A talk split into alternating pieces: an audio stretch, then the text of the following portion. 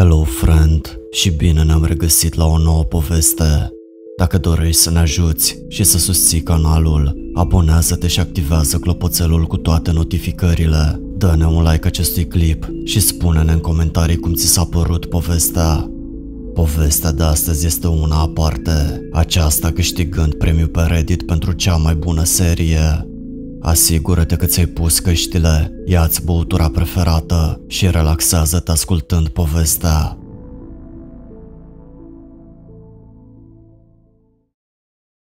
Dacă mi-aș fi urmat instinctele, nu m-aș fi urcat niciodată pe nava aceea nenorocită. Când Azure Seastar a părăsit portul, toți pasagerii săi erau în viață, fiecare dintre ei având telefoane inteligente, precum și comunicațiile navei de croazieră, și totuși nu a fost trimis niciun mesaj înainte de a dispărea, niciun apel de ajutor.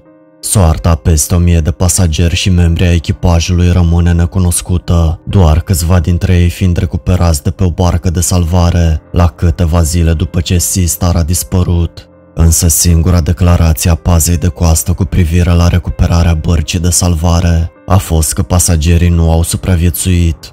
Au circulat zvonuri despre un termos plin de ochi și despre un pasager a cărui gură era umplută cu degete tăiate, dar aceste detalii au fost denunțate ca fiind minciuni senzaționaliste și care capitalizează o tragedie. Cauza oficială a dispariției navei Seastar este un val necunoscut. Nu există supraviețuitori, nici un martor. Ei bine, un martor, dar poate că n-ar trebui să spun. E mai bine pentru lume ca nava să rămână pierdută pentru totdeauna. Familiile celor dispăruți merită însă adevărul și de aceea înregistrez acum acest articol. Dar mai întâi, un avertisment. Fragmentele înfiorătoare pe care le-am povestit mai devreme abia zgârie suprafața ororilor pe care urmează să le împărtășesc, la unele dintre ele participând și eu. Mă trezesc țipând în fiecare noapte, dorm cu luminile aprinse, nu intru niciodată pe holuri sau scări întunecate și nu dau niciodată mâna. Deși am avut întotdeauna unele ciudățenii, cea cu strângerea de mână este un obicei vechi, iar restul sunt proaspete. O consecință a timpului petrecut la bordul acelui vas de croazieră condamnat. Nu intenționez să trec cu vederea niciun detaliu, ci mai degrabă să fac o relatare completă, inclusiv a propriei mele implicări, așa că vă avertizez și înțelegeți că povestea mea este una de groază inimaginabilă. Pentru a explica ce s-a întâmplat cu adevărat la bordul Seastar, trebuie mai întâi să vă spun câte ceva despre mine. Îmi pare rău, știu că sunt ca un tapet decorativ, doar observ, dar eu văd unele lucruri. Totul a început când eram foarte tânără, promit că este relevant. Nu am vrut să not în piscina comunitară cu fratele meu pentru că apa era tulbure, ascunzând o figură obscură în partea adâncă. Îmi amintesc clar că stăteam la marginea piscinei, plângând fără consolare în timp ce tatăl meu mă îndemna. Haide, sari în apă! Fratele meu a dat exemplu scufundându-se până pe fundul apei cețoase. Când a ieșit la suprafață, un $1 de argint îi strălucea în degete, pe care l-a aruncat înapoi în piscină, înainte ca eu să-l pot lua. Ups, cred că trebuie să te scufunzi după el, a râs. Soarele strălucea pe umerii săi arși de soare. Haide, sunt și monede aici jos. Scufundarea după monede era un joc pe care îl jucam des, așa că m-am aruncat după bănuți, cu ochii închiși. Când mâinile mele au atins fundul dur al cimentului, am pipăit în jur. Părul mătăsos se încurca în jurul degetelor mele ca algele marine. Mi-am forțat ochii să se deschidă împotriva clorului înțepător și am țipat. Ochii mari și goi se uitau la mine de pe o față umflată. Când am ieșit la suprafață plângând despre o femeie moartă în apă, ceilalți notători se uitau nedumeriți. Fratele meu mai mare a încercat să mă consoleze și a jurat că nu erau decât monede. Avea dreptate, abia o săptămână mai târziu, o femeie se va neca în acea piscină și se va scufunda pe fundul apei cețoase, în timp ce notătorii făceau involuntar ture deasupra ei. Următoarea dată când am văzut, a fost când am făcut o criză de nervi pentru fotoliul bunicii mele. Mirosea atât de urât încât mi-am pus mâna la nas și am exclamat: "Iu!" Părinții mei m-au certat pentru nepolitețea mea. Bunica se lupta ocazional cu incontinența. Pentru cei ce nu știu, incontinența este pierderea involuntară a urinei, așa că, dacă scaunul ei mirosea urât, ei presupuneau că era rezultatul unui accident.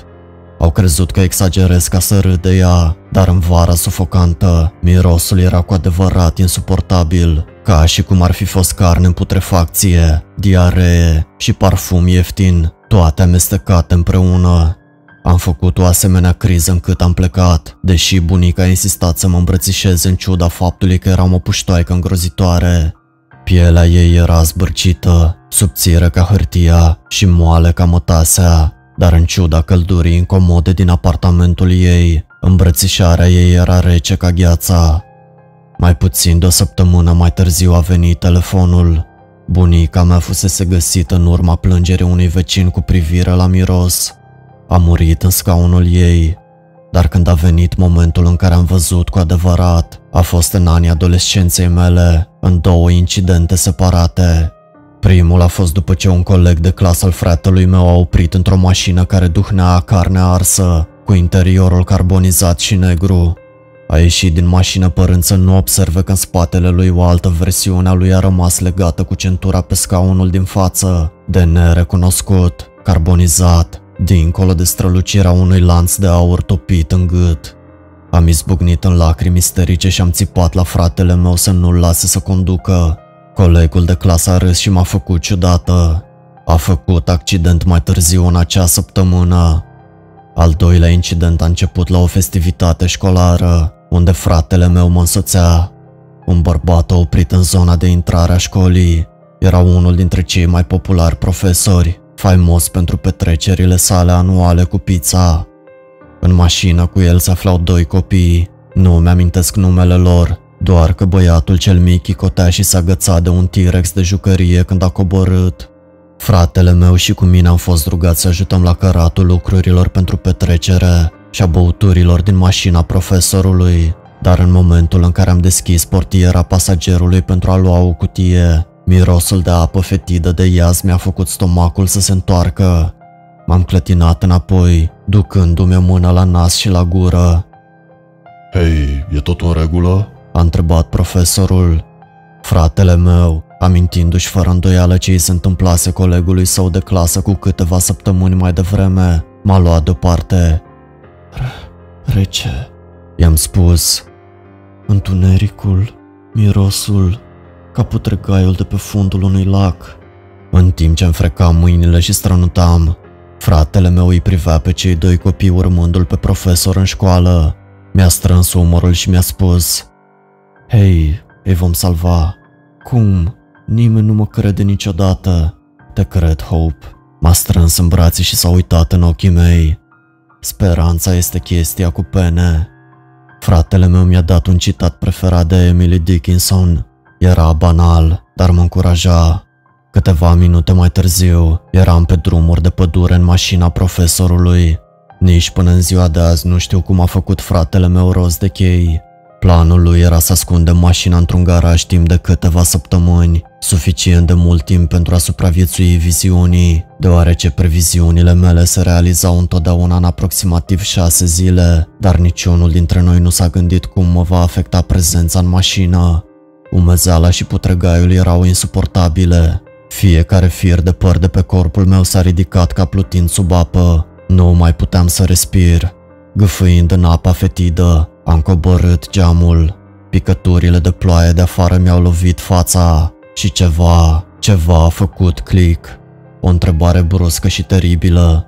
Când am aruncat o privire în interiorul întunecat, nu am reușit să văd cine era în mașină. "Hei!" a spus fratele meu, aparent lovit de același gând. "Nu ne prevezi moartea, nu-i așa?" Nu știu dacă a fost soarta care ne-a făcut să ne întoarcem în timp ce el vorbea, dar de asemenea, s-ar putea să se fi lovit de ceva, pentru că a fost o lovitură. Tot ce știu este că dintr-o dată am zburat, am ieșit de pe șosea și am trecut peste marginea unui lac, apoi am plonjat, iar eu l-am apucat de mână în timp ce impactul ne-a trântit în bordul mașinii. Apoi apa nu era doar în mintea mea, era reală, se revărsa prin geamul mașinii. M-am luptat zbătându-mă, am desfăcut centura, m-am zbătut prin fereastra întredeschisă. Din fericire, eram încă suficient de mic pentru a trece prin ea, înnotând și ieșind la suprafață. Cori! Am strigat, dar știam deja că fratele meu nu se va ridica. Mâna lui era rece când o atinsesem. Moartea lui se simte ca și cum ar fi vina mea. Oh, în momentele mai blânde, îmi amintesc că eram copil și încerc să mă iert pentru că l-am lăsat să se urce la volan. Dar pentru o vreme, am fost condusă de nevoia acerbă de a mă ispăși. Am căutat cu disperare să salvez măcar o viață, orice viață. Vedeam un corp legănat de o grindă pe un șantier de construcții, picioare atârnând de un portbagaj în mașina de pe autostradă din fața mea, o valiză la vânzare într-un magazin de bagaje, picurând sânge. De fiecare dată am încercat să împiedic moartea, doar pentru a eșua, sau mai rău, pentru a o provoca. Fiecare pierdere mea adâncea și mai mult rușinea, eșecul meu, până când, în cele din urmă, am renunțat. Nu mai încerc să împiedic morțile. În aceste zile, când mirosul acela familiar apare, putred și bolnăvicios, plec. Evit contactul uman, mai ales strângerile de mână. Am devenit ca un tapet pe perete, capabilă să văd, neputincioasă să previn. Numele meu, de altfel, este Cassandra. L-am schimbat pentru că nu mai puteam suporta numele meu de naștere. Dacă Hope, adică speranța, este chestia cu pene, am fost un înger al morții, un vestitor al nenorocirii pentru fratele meu și pentru alții. Așa că, în schimb, mă numesc după preoteasa greacă condamnată să prevadă viitorul, dar să nu fie crezută niciodată, incapabilă să împiedice măcar o singură tragedie. Dar să ne întoarcem la croazieră, pasagerii dispăruți, globii oculari din termos. Oh, ce detalii macabre! Nu uita, odată ce știi, nu mai poți să uiți, indiferent cât de mult bei, fumezi sau îți înneci disperarea. Apropo de nec, acum o lună am împlinit 40 de ani. Mi-am sărbătorit cele 4 decenii din viață făcând singurul lucru pe care l-am făcut în mod constant de când am crescut, bând și-a mea lunga eșecurile, fiecare avertisment nerespectat, și mai ales momentele în care am dat-o rău de tot în bară. O, da, acelea sunt cele care necesită o uitare grea. Eram la al 2-lea sau la al 7-lea pahar de băutură în barul meu preferat, când o voce a exclamat: "Bună seara, prietenă!" O femeie cu un eyeliner violet strălucitor și părul violet asortat s-a apropiat. Era cântăreața care performa adesea acolo, Lily Tsuki. Sinceră să fiu, ea era principalul motiv pentru care frecventam acel bar, deși abia vorbisem în afară de complimentele mele ocazionale despre cum cânta. S-a așezat pe scaunul de lângă mine și mi-a ciocnit paharul. Roy de la bar mi-a spus că e a 40-a ta aniversare. Te văd aici o dată pe săptămână, întotdeauna dai bacșișuri bune și bei de parcă ai încercat să te neci. Cineva a făcut ceva frumos pentru mine recent, așa că încerc să dau mai departe. A băgat o mână în buzunar și, spre surprinderea mea, a scos un card cadou pentru o croazieră. Nu am prins toată povestea ei în barul zgomotos, dar se pare că unul dintre admiratorii ei era foarte bogat, oferindu-i mereu cadouri. După ce a aflat că va cânta pe Azure Seastar, respectivul admirator i-a trimis cardul pentru ca ea să se poată răsfăța în croazieră. Ea nu s-a simțit în largul ei să accepte, așa că mi l-a dăruit mie. Sunt destui bani pe el pentru a-ți acoperi biletul. Nu mulțumi mie, trebuie să scap de el. Bucură-te de cei 40 de ani, prietena. Când mi-am mânat cardul, degetele ei l-au atins pe ale mele, cald, în viață. Am mărmăit mulțumiri cu obrajii calzi. De ce? Pentru că ea m-a ales pe mine? Roșeață, sunt o idiotă. Cu toate acestea străluceam și nu doar pentru că eram amețită. De ce să nu mă răsfăț de data asta? M-am gândit. Azure Seastar sună ca un vis. M-aș fi dus să o văd pe Lily Tsuki cântând la pianul de la bar, pe fundalul unui ocean strălucitor. Aș bea sub stele, m-aș bronza și fiecare mână ar fi caldă și fiecare respirație ar avea gust de briză de vară. 9 punți, 11 incluzând nivelurile destinate exclusiv echipajului. peste 1000 de persoane, piscină, baruri, restaurante, saloane, cafenele, spa, cabaret. Seastar a fost cu adevărat hotelul Ritz-Carlton pe apă. Am fost absolut amețită. Desigur, înainte de lux a venit așteptarea, la fel ca la aeroport, parcare, bagaje, bilete, securitate. În timp ce mă apropiam de intrarea pentru bilete, bucurându-mă de briza de vară, am simțit un miros acru, o adiere de putrefacție, atât de slabă sub gazele de eșapament ale mașinilor și mirosul apei sărate, încât poate că nu aș fi observat-o dacă nu aș fi fost atât de atentă la moarte. Probabil că era un animal nefericit ambalat într-o ladă de transport și în descompunere. Citisem chiar și povești de groază despre oameni traficați în containere de transport maritim, sigilate și care se asfixiaseră. Acea adiere slabă mi-a făcut ca stomacul să mi se întoarcă pe dos. Apoi am intrat în terminalul cu aer condiționat, plin de pasageri, și nu am ihalat nimic altceva decât aerul condiționat binevenit. Înregistrarea a fost surprinzător de rapidă. Am urmat semnele de îmbarcare pe scările rulante până la nivelul superior al terminalului.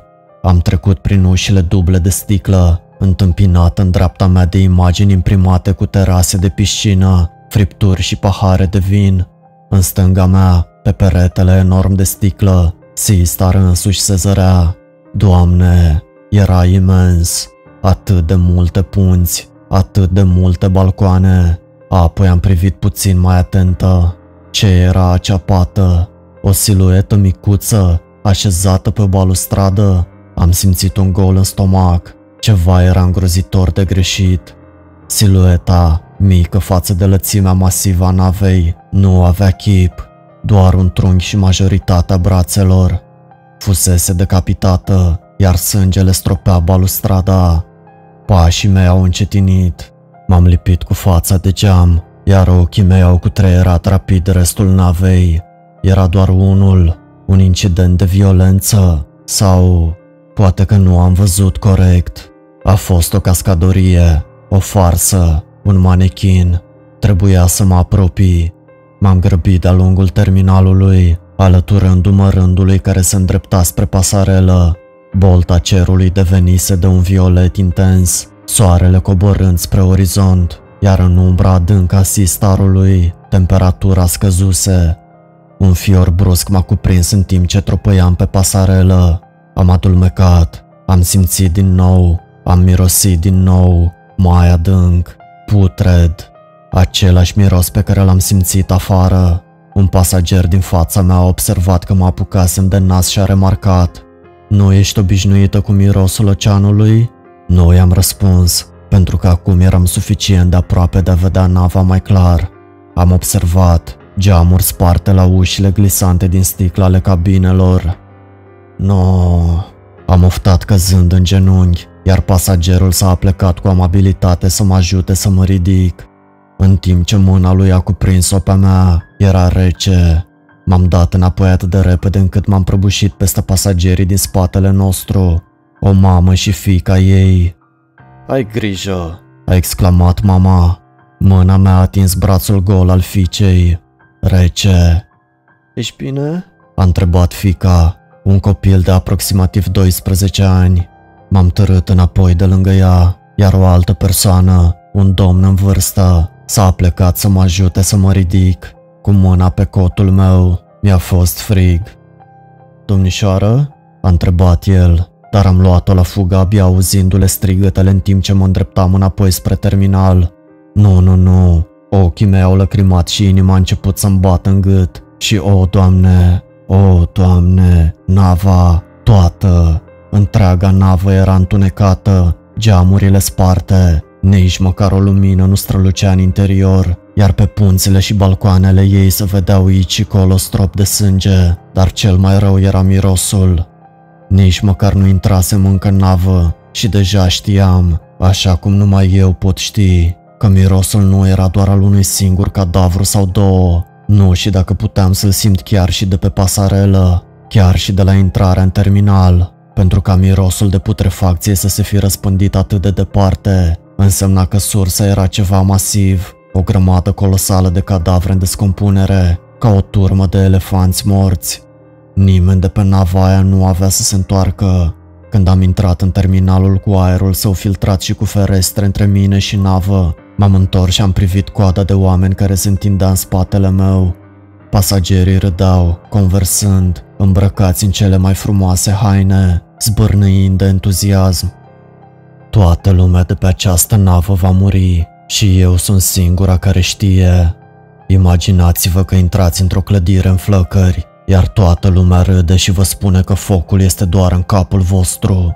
Când nimeni nu te crede, ai de gând să rămâi să arzi cu ei? Toți pasagerii din acea mulțime care așteptau să se îmbarce în croaziera de lux erau deja morți, doar că nu știau încă acest lucru. M-am uitat prin ferestrele terminalului la magnificul Seastar, la geamurile sparte și la stropii de sânge pe care numai eu îi puteam vedea și apoi am fugit, fără să avertizez vreun suflet. Care ar fi fost rostul? Numele meu este Cassandra. Văd moartea cu 6 zile înainte de a se întâmpla și o pot simți dacă strâng numai o mână rece, dar indiferent ce aș face, nu o pot împiedica niciodată. Niciodată. Am ajuns până la scările rulante înainte ca o străfulgerare de violet să mă oprească brusc. Lily Tsuki? No, nu era muzicianul cu păr mov care îmi dăduse cardul cadou de croazieră, dar deodată mi-am amintit cum așteptam cu nerăbdare să o ascult la bordul acestui vas. O, Doamne! Una era să le întorc spatele unor străini condamnați, oricât de îngrozitor ar suna. E ca și cum aș citi despre o catastrofă la știri. Cu totul altceva era să abandonez pe cineva pe care cunoșteam. Chiar puteam să o las să devină unul dintre cadavrele care putrezesc în interiorul lui Seastar. De fiecare dată când aș fi comandat o băutură la barul meu preferat, mi-aș fi amintit că nici măcar nu încercasem să o salvez. 90 de minute pentru a urca la bord, a o găsi pe Lily și, ce, să o conving să debarce? Cum? Și totuși, picioarele mele se îndreptau deja spre pasarelă, pentru că, după cum se pare, aș prefera să mă arunc cu capul înainte într-o corabie plină de morți în putrefacție, decât să mă confrunt cu o bancă de pian goală și cu o vină pe care nicio cantitate de alcool nu o va înneca vreodată. Dar pentru a avea vreo șansă de a o convinge pe Lily, ar trebui să știu cum au murit pasagerii. Asta însemna că, pe lângă găsirea unui iac cu părul mov într-un car de fân de mărimea Titanicului, mă așteaptă o sarcină înfiorătoare. Aveam să fac ceva ce nu mai făcusem de mult timp, să mă arunc direct în viziunea mea, să pășesc chiar în interiorul ei și să înfrunt orice oroare îngrozitoare se ascundea la sursa acelui miros grățos. Trebuia să găsesc cadavrele și orice i-a ucis. Îmbarcarea. Mirosul era atât de apăsător după ce am traversat pasarela, încât am căzut în genunchi și am avut senzația că mi s-a uscat gâtul. Fluxul de pasageri s-a deplasat în jurul meu, trecând pe lângă biroul de concierge. Probabil că arătam excepțional de bolnavă, pentru că o fată drăguță în fustă s-a apropiat, întrebându-mă dacă am nevoie de asistență medicală. Mi-a întins o mână să mă ajute să mă ridic. Era rece. M-am îndepărtat de ea și am intrat înăuntru. Apoi, pentru că simțeam că aș putea vomita, mi-am găsit repede drumul spre punte și spre briza proaspătă. Bărcile de salvare atârnau deasupra capului. Dincolo de balustradă, marea scânteia în soarele de după-amiază. Șezlonguri se întindeau pe punte. Niciunul nu era folosit. Probabil pentru că piscina, terasa, spaul și alte facilități de pe punțile superioare aveau zone mult mai atractive pentru relaxare. M-am sprijinit de balustradă și am înghițit aerul, ascultând cum valurile se izbesc de partea laterală a vasului, observând stropi de sânge mai jos, dar nimic care să indice cauza sângelui, doar semne vagi de violență. După ce am înconjurat întreaga punte și am văzut doar câțiva stropi de sânge, mi-am ridicat gulerul cămășii peste nas. Interiorul navei Seastar avea atmosfera unui hotel de lux. Oamenii se agitau în zona restaurantului și a magazinelor, zburdând de entuziasm, vorbind despre spectacole de cabaret și mese fine, în timp ce membrii veseli ai echipajului răspundeau la întrebări, toți fiind perfect inconștienți de mirosul putred și dulce de putrefacție. Cel mai probabil o voi găsi pe Lily la salonul de pian, dar cum nu aveam încă nicio explicație plauzibilă pentru ceea ce se întâmplase cu pasagerii, am continuat să rătăcesc, intrând într-o cafenea plină de viață cu vedere la scara mare a vasului, trecând peste o pată enormă de sânge pe covor. Am trecut pe lângă teșghea, amețită de produsele de patiserie de lux din spatele vitrinelor, aruncând o privire printre mese și scaune. M-am oprit când am zărit un glob ocular într-o ceașcă de ceai. Nici urmă de cum a ajuns acolo, nici un corp, doar un glob ocular, învârtindu-se într-o gelatină sângeroasă închegată pe fundul ceștii. M-am îndepărtat în fugă, luând un șervețel de pânză pentru a-mi acoperi nasul. Interiorul s-a întunecat pe măsură ce am urcat pe scara centrală. Nu există electricitate, am observat în timp ce mă agățam de balustradă. De ce s-ar fi tăiat curentul? Din cauza unei furtuni, dar furtunile nu scot globii oculari cu o lingură de desert. Ajungând pe puntea 6, am aruncat o privire pe un coridor lung și întunecat, mărginit de cabine de pasageri. Pentru pasagerii care veneau și plecau, holul era luminat electric, dar întrucât vedeam nava cu 6 zile în viitor, holul îngust dispărea în întuneric. Neavând cum să intru în cabine și neavând ce să văd aici sau în celelalte holuri întunecate de pe punțile de pasageri, am urcat până am ajuns la piscină. Puntea piscinei. Pe puntea 9 se deschideau ferestre panoramice largi, restaurante, un spa și, bineînțeles, piscină.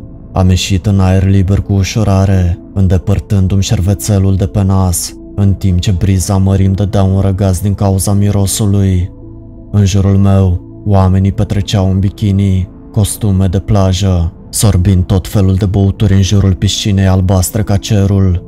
O femeie tânără se întindea pe un șezlong plin de sânge, fără să țină cont de sângele de sub silueta ei bronzată. Câteva trupuri pluteau printre notători, umflate și decolorate. Vederea mea a tremurat pentru scurt timp când un adolescent a notat chiar prin unul dintre cadavre, stropind ca și cum nu ar fi fost acolo. Inima mi-a tresărit când mi-am dat seama că era al lui, deși îmbrăcat în haine diferite. Uf! S-a auzit când o siluetă mică s-a izbit de mine, brațul ei atingându-mă. Îmi pare rău, a strigat o fetiță în costum de baie roz, trecând în fugă în timp ce mama ei striga să aibă grijă la oameni. Am încercat să nu mă gândesc la cât de rece se simțea brațul fetiței. Am numărat cadavrele, 8 în piscină, unul lângă coșul de prosoape. Am făcut un circuit în jurul piscinei, trecând din când în când pe lângă oameni. Rece. Se pare că nu există supraviețuitori. Dar de ce? Atunci am zărit un bătrân fără tricou care stătea la o masă sub umbrelă. Am înghețat, făcându-mi se imediat pielea de găină. Spre deosebire de plutitori, nu exista un motiv evident pentru moartea lui. Era cu spatele la mine, pielea goală a umerilor săi era cenușie și pătată. În mână ținea un pahar spart de băutură. Era poziționat în repaus, deci cel a ucis. Inima a început să-mi bată mai tare în timp ce m-am deplasat în fața lui. Gura i-a târnat deschisă, cu cioburi de sticlă și o limbă sfâșiată. Sursa sticlei mestecate era evidentă. Paharul din mâna lui era spart, cu marginile zimțate și însângerate. A murit înnecat cu sticlă. Ce naiba se întâmplă aici? Scara din față, pista de jogging și puntea de plajă. Punțile 10 și 11 ofereau o priveliște uimitoare asupra piscinei și oceanului, dar nu m-am oprit pentru a vedea acest lucru, deoarece m-am îndreptat spre provă, adică vârful navei, alegând să cobor pe scările din față, mai degrabă decât pe cele centrale. Duhoarea m-a lovit din plin. A trebuit să mă opresc în timp ce coboram pe scara întunecată, agățându-mă de balustradă gâfâind. A fost atât de rău, îmi lăcrimau ochii, stomacul mi se zbătea și era întuneric. Slavă Domnului pentru lanterna telefonului meu. Am apăsat-o cu greu și cu șervețelul bine pus pe nas, m-am scufundat în adâncuri. Lumina subțire a telefonului străbătea scările mochetate și holul primului dintre punțile de pasageri. Am continuat să cobor, m-am oprit la o movilă roșie și alunecoasă neidentificabilă. O examinam sub lumina mea, când un membru al echipajului a alergat spre mine și m-a întrebat: „Ați pierdut ceva, domnișoară?" „Doar piluța mea de jucărie," am murmurat, îndepărtându-l pe membrul echipajului și atingându-i involuntar mâna rece. Mi-am întors atenția spre movilă, o grămadă de intestine pe casa scării, care coboară până la un corp spintecat. Intestine, globi oculari, mâncând sticlă spartă. Nimic din toate astea nu are sens. Am rotit fasciculul pentru a verifica mai jos. Atunci am găsit sursa mirosului. Drumul meu în jos a fost obstrucționat de o masă de corpuri. Cele de dedesubt păreau să fi fost călcate în picioare, dar cele de deasupra... Mi-am strâns ochii înlăcrimați și m-am repezit la perete. Unele dintre cadavre purtau mutilări oribile, degete îndoite și răsucite, articulații nealiniate, fețe zdrobite și folci sfâșiate. Multe altele păreau să fi fost trivite în presa de trupuri.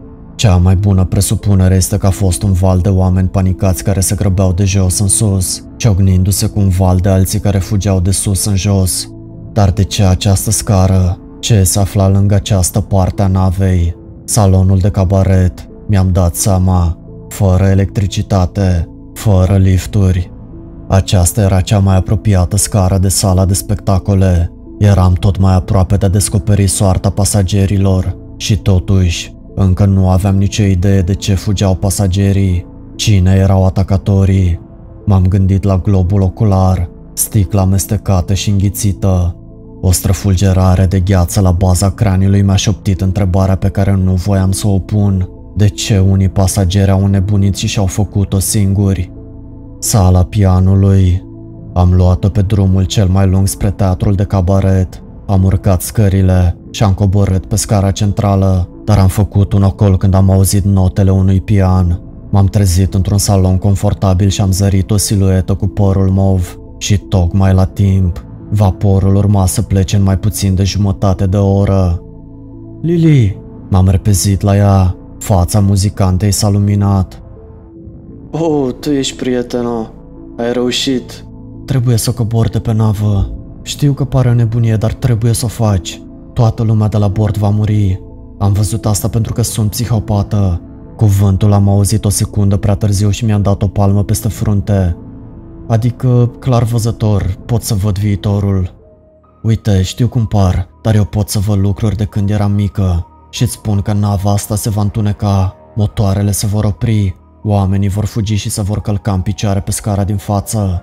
Lăsându-mă într-o relatare rapidă, abia ajunsesem la globul ocular din ceașca de ceai când m-a întrerupt. „Ți-e teamă de un atac terorist?"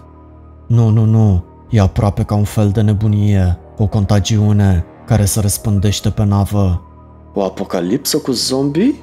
„Nu zombii." „Poltergeist? Posesie?" A interpretat o melodie dintr-un film de groază. „Ar trebui să chemăm un exorcist?" „Ar trebui să plecăm." Mi-am verificat telefonul. „Repede." „Ce ciudată ești. Nu-mi pot imagina niciun fel de catastrofă atât de mare pe cât spui tu. Știi că această navă are o tonă de protocoale de siguranță. Și chiar dacă aș crede că se apropie vreun dezastru, chiar crezi că aș putea abandona mulțimea și echipajul?" M-a privit pe deasupra ochelarilor, buzele purpurii strălucitoare curbându-se într-un zâmbet. „Ascultă, prietenă, dacă am fi fost pe Titanic și aș fi fost singurul care ar fi putut vedea icebergul, aș fi rămas să ne cărmuiesc spre dreapta. Nu aș fi fugit lăsându-i pe toți să moară." Degetele de gheață mi-au trecut de-a lungul coloanei vertebrale. Chiar dacă nu mă lua în serios, avea dreptate. Aveam o obligație morală de a salva oameni. O obligație pe care încercasem să mi-o îndeplinesc încă de când eram mică, de când mi-am ucis fratele. Și chiar și după aceea, am continuat să încerc ani și ani de zile, până când, în sfârșit, mi-am dat seama că nu există nicio cale de a schimba ceva. De aceea mă numesc Cassandra, pentru profetul grec condamnat să prezică viitorul, dar să nu fie niciodată crezut. Să încerc să previn ceea ce am prevăzut. Ai putea la fel de bine să încerci să smulgi stelele de pe cer. Fiecare mână pe care o atinsesem era rece. Toți cei de la bord vor muri.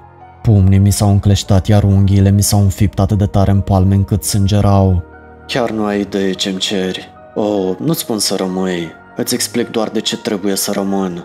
În plus, sunt sub contract.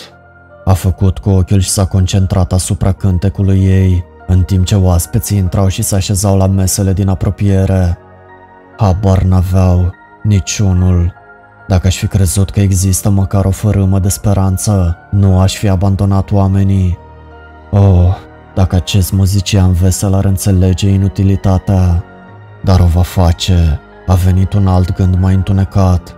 Ea va cunoaște întreaga profunzime a groazei care se apropie. Nu, am șoptit. Stai, prietenul, unde te duci? Dar eu nu ascultam. Teatrul de cabaret. Era acolo răspunsul. Motivul pentru aglomerația de corpuri de pe scara din față.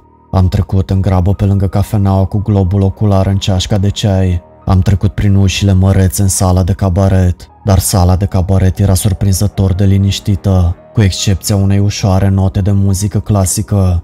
Câțiva pasageri se amestecau pe aici și colo, fără să observe cadavrele așezate pe scaune și mese. Scena în sine era imaculată, lemnul neted și lustruit în lumina portocalie care se stingea prin ferestre. Aparent, originea fugii panicată pe scara din față nu era acest grandios loc de divertisment. Nimic de aici nu susținea această teorie. Cu toate acestea, am cercetat locul cu atenție, până când bateria telefonului meu s-a descărcat, apoi m-am întors la scara mare. Într-o direcție se aflau cabine de pasageri, în cealaltă, pasarela de întoarcere la terminalul portuar și la siguranță. Nu e prea târziu să fii la Cass. Fugi de navă, fugi de banca goală de pian de la bar, găsește o altă gaură în perete în care să te târăști ca un gândac ce ești. Întotdeauna supraviețuitorul, nu-i așa? Sau aș putea încerca încă o dată. Hope, speranța, spunea mereu fratele meu, este lucrul cu pene și uite ce s-a întâmplat cu el. Inima mi s-a izbit de cutia toracică, aș fi murit și eu pur și simplu dacă nu plecam în următoarele câte minute. Mi-a verificat telefonul, dar era mort, așa cum aș fi fost și eu dacă aș fi rămas. Un claxon a anunțat plecarea Seastarului. O aclamație îndepărtată s-a ridicat de pe punțile superioare și de la balcoane. Am simțit un scurt impuls de panică și de a fugi înapoi pe punte și de a mă arunca de pe navă, dar în realitate, soarta mea fusese deja decisă înainte de a s-auzi claxonul navei. Nu fusesem atentă mai devreme, dar mă frecasem la mâini și în cele din urmă mi-am dat seama că erau reci. Probabil că fuseseră de când mă îmbarcasem. M-am târât cu picioarele de plumb spre cabinele de pasageri, ghidată de lumina telefonului meu până la plăcuța de alamă cu numărul 4044, cabina mea. M-am întins spre clanță și m-am oprit. Mirosul acela de groază mi-a strâns intestinele ca o cârpă udă. Fum, carne arsă. Am strâmbat din nas și am deschis ușa. Razele portocalii străluceau prin fereastră. Apusul atât de viu încât aproape că dădea iluzia că încăperea ardea. Pereții și tavanul erau carbonizați, marginile saltelei și ale cearșafurilor, o ruină înnăbușită. Dar cea mai mare pagubă era canapeaua mică de lângă măsuța de cafea. Sticlele sparte erau împrăștiate de jur împrejur și de acolo pe canapea. Degetele mele au devenit moi pe mânerul și în timp ce priveam în orbitele topite ale unui corp carbonizat dincolo de orice recunoaștere. O linie întunecată înconjura încheietura mâinii, rămășițele negrite ale unei brățări, brățara mea. În timp ce bărbatul de pe terasa piscinei înghițea sticlă, eu cedam nebuniei de aici, îmbibându-mă în alcool și flăcări.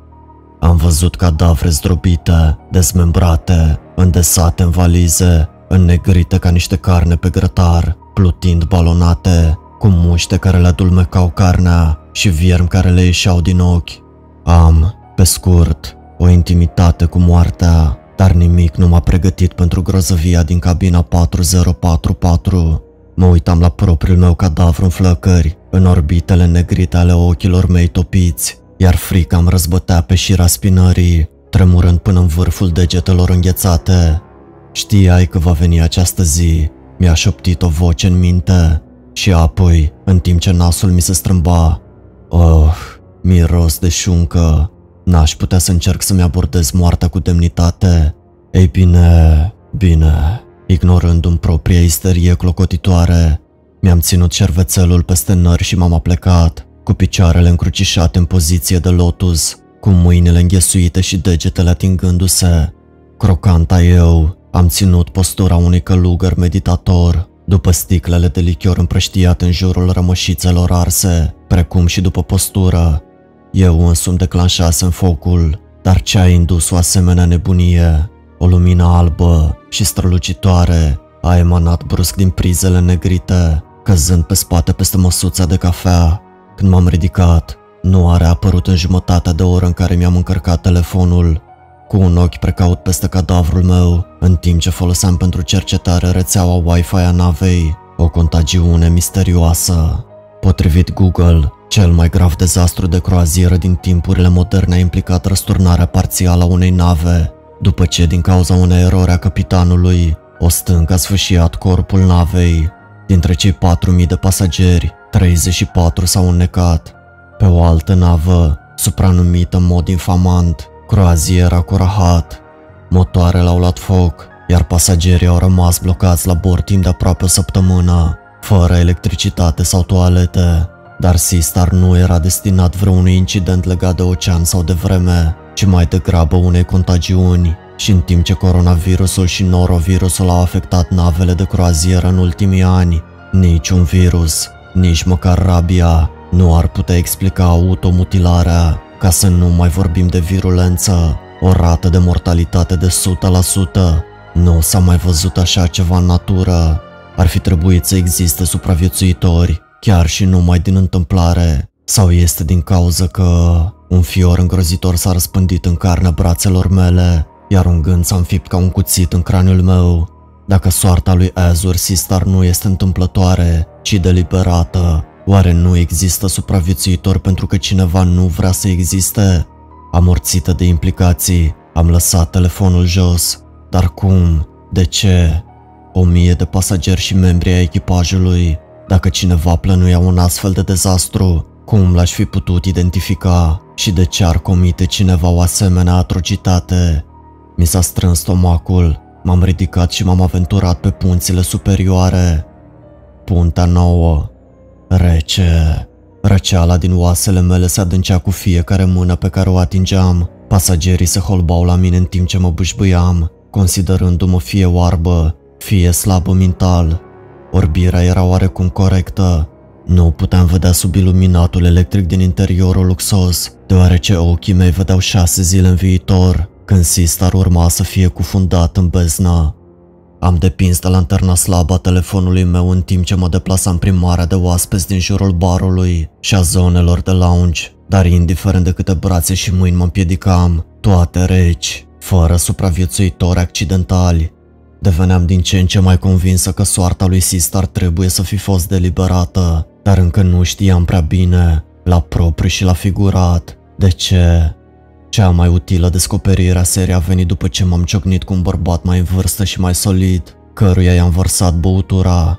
Observându-mă că mă plimbam în jurul fascicolului jalnic al telefonului meu și presupunând că pierdusem ceva, s-a oferit să-mi împrumute o lanternă mai puternică din cabina sa. Este una dintre cele de mare putere, dacă vrei. El a zâmbit, iar eu m-am uitat, fiecare fir de păr de pe gât ridicându-se.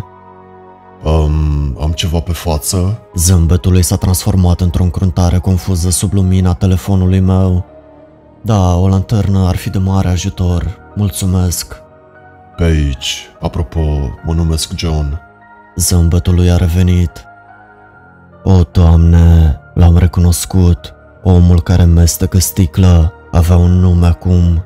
Mi-e rușine să recunosc că am încercat să nu vorbesc prea mult cu el în drum spre cabina lui. În ciuda faptului că mi-a făcut o favoare, este mult mai greu să înfrunți moartea cu nume și istorii atașate. Am rămas în picioare în fața ușii cabinei lui, arătând incredibil de vinovată când a ieșit și mi-a pus în mână lanterna. Când am aprins-o, a trimis o reflexie direct pe coridor, de la un capăt la altul. Pe lângă acest instrument util, întâlnirea mi-a adus o perspectivă critică. Hainele lui, mestecatul sticlei implica o altă ținută, așadar, catastrofa nu avea să lovească în această seară. Puntea piscinei. După ce am atins aproximativ 1000 de mâini reci, În timp ce mulțimea de peste noapte începuse să se subțieze, m-am dus pe un șezlong, nefiind dispusă să noptez în cabina mea, învăluită în aburii propriului meu cadavru carbonizat. Vocile m-au trezit în toiul nopții. Luna și stelele ofereau singura iluminare peste marea de smoală, iar eu m-am târât cu greu până la balustradă. Mi-am dat seama că vântul se oprise. Seastar era staționar. Pe vârfurile palide ale valurilor, o embarcațiune de salvare se legăna în sus și în jos. Se pare că un idiot a exagerat, s-a plâns o voce în spatele meu. Se adunase un grup de pasageri. Unul cu autoritatea unui marinar experimentat a menționat posibilitatea unui sinucigaș. Nu ar trebui să ne afecteze prea mult itinerariul, a spus bărbatul. Aceste lucruri se întâmplă pe mare, știți. După salvare, el sau ea, să-i spunem pasagerul X, va fi dus la infirmerie și monitorizat de securitate. Nu i-am auzit restul cuvintelor, pentru că eram prea ocupată să mă pocnesc în frunte în timp ce am izbucnit. Infirmeria! Doamne sfinte! Oare creierul meu era atât de prăjit? Bănuiam o contagiune și totuși nu mă gândisem să caut la infirmerie. Luându-mi lanterna, m-am îndreptat spre parter, dar punțile inferioare erau izolate. Un membru jovial al echipajului a explicat că accesul pasagerilor a fost restricționat în timpul operațiunilor de salvare. În plus, este 3 dimineața, a adăugat el, sorbind o cafea dintr-o ceașcă de polistiren. Infirmeria se va deschide, cred că pe la 8. La care punte? Punta 2. Mi-a explicat cu plăcere cum arată când l-am întrebat. Punțile inferioare includeau de asemenea camerele echipajului, un salon al echipajului, sala de mese, sala motoarelor, bucătării, depozite de alimente, culoarul folosit pentru a trafica rapid cărucioarele de la un capăt la altul al navei, infirmeria, o celulă, o morgă. O folosim mai des pentru a răcori flori și chestii de genul ăsta totuși, a adăugat el cu un zâmbet. Există de asemenea o a treia scară lângă pupa navei, scara de la pupă, folosită în mod regulat doar de personal, dar deschisă pasagerilor în caz de urgență. În timp ce el înșira această listă, mă simțeam cum afundam și mai mult în disperare. Această navă era atât de mare și atât de multe din ceea ce se afla sub ea erau interzise pasagerilor. În plus, nu existau ferestre jos. Cum aveam de gând să mă orientez în întuneric? Chiar și cu lanterna lui John, perspectiva era descurajantă, dar mai întâi Cass, mi-am spus, la infirmerie. Infirmeria. La ora 8 fix am intrat în infirmerie. Sala de așteptare era cât se poate de obișnuită, cu reviste plictisitoare și scaune de birou ieftine, și pentru că era adânc în interior, întuneric besnă pentru ochii mei lipsiți de somn. Bună dimineața, scumpă, cu ce te pot ajuta astăzi? Secretara de la recepție și-a înclinat capul spre mine, dezvăluind o privire a unei alte fețe sub lumina lanternei mele, o gură deschisă și mutilată, cu fiecare dinte scos, neștiind în mod fericit că și împărțea scaunul cu propriul cadavru. Secretara a zâmbit și mi-a dat o planșă cu hârtii pentru înregistrare. În timp ce completam formularele la lanternă, niște pași se apropiau de birou, iar secretara a început o conversație cu cineva despre care am presupus că era o asistentă. Mi s-au ciulit urechile când au bârfit despre noaptea trecută. Ai auzit de cadavre? Ai auzit de salvare? Când l-au scos din apă, nu mai respira. M-am prefăcut că sunt atentă la formulare. Imediat ce l-au resuscitat, a început să țipe și să urle. O, Doamne, serios? Da, și a fost ca și cum ar fi fost super agresiv. A trebuit să-l sedeze. O, Doamne, e foarte ciudat. Spun că ar fi putut veni de pe o altă navă și că ar fi putut să treacă cam zile de când era în apă. Deci, acest pasager X, care a fost tras din apă noaptea trecută, a fost în derivă pe ocean. Nu era cineva care sărise și țipa și țipa ca poate cineva înnebunit? Eram pe punctul de a-mi abandona formularele și de a căuta acest pasager X, când secretara aproape că mi-a provocat un infart, materializându-se în fața mea din întuneric. A luat hârtiile și m-a informat că asistenta era gata. Am fost îndrumată spre o mică sală de examinare, una dintre cele 3 din ce am observat. Mese de examinare, scaune, computere, Nici urmă de vreun pasager care să fi țipat. Unde l-ar fi dus? Asistenta mi-a pus întrebările tipice, introducându-mi răspunsurile într-un computer cu ecran crăpat și vechi. Este bine, omul care a fost salvat? Am întrebat. A fost mult timp în derivă? Încercăm să ne lămurim, dar nu vă faceți griji. Este ajutat.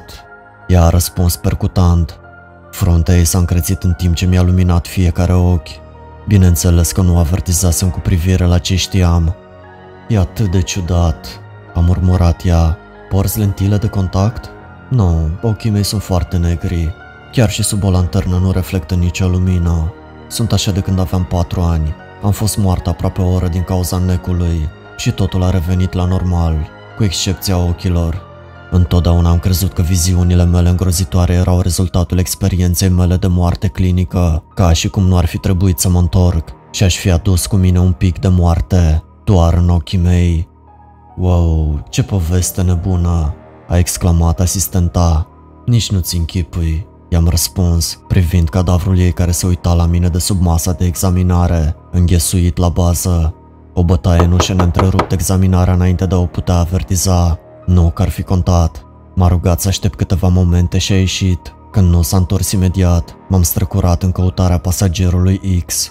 În momentul în care am ieșit din infirmerie și m-am îndepărtat de salonul liftului din apropiere, a devenit evident că părăsisem zona de pasageri. Toate aparențele de lux fusese îndepărtate, lăsând pereții goi, întrerupți doar de stive ocazionale de cutii. Fasciculul larg al lanternei a luminat de-a lungul coridorului masiv pe care bănuiam că era culoarul. Pașii mei au răsunat pe beton.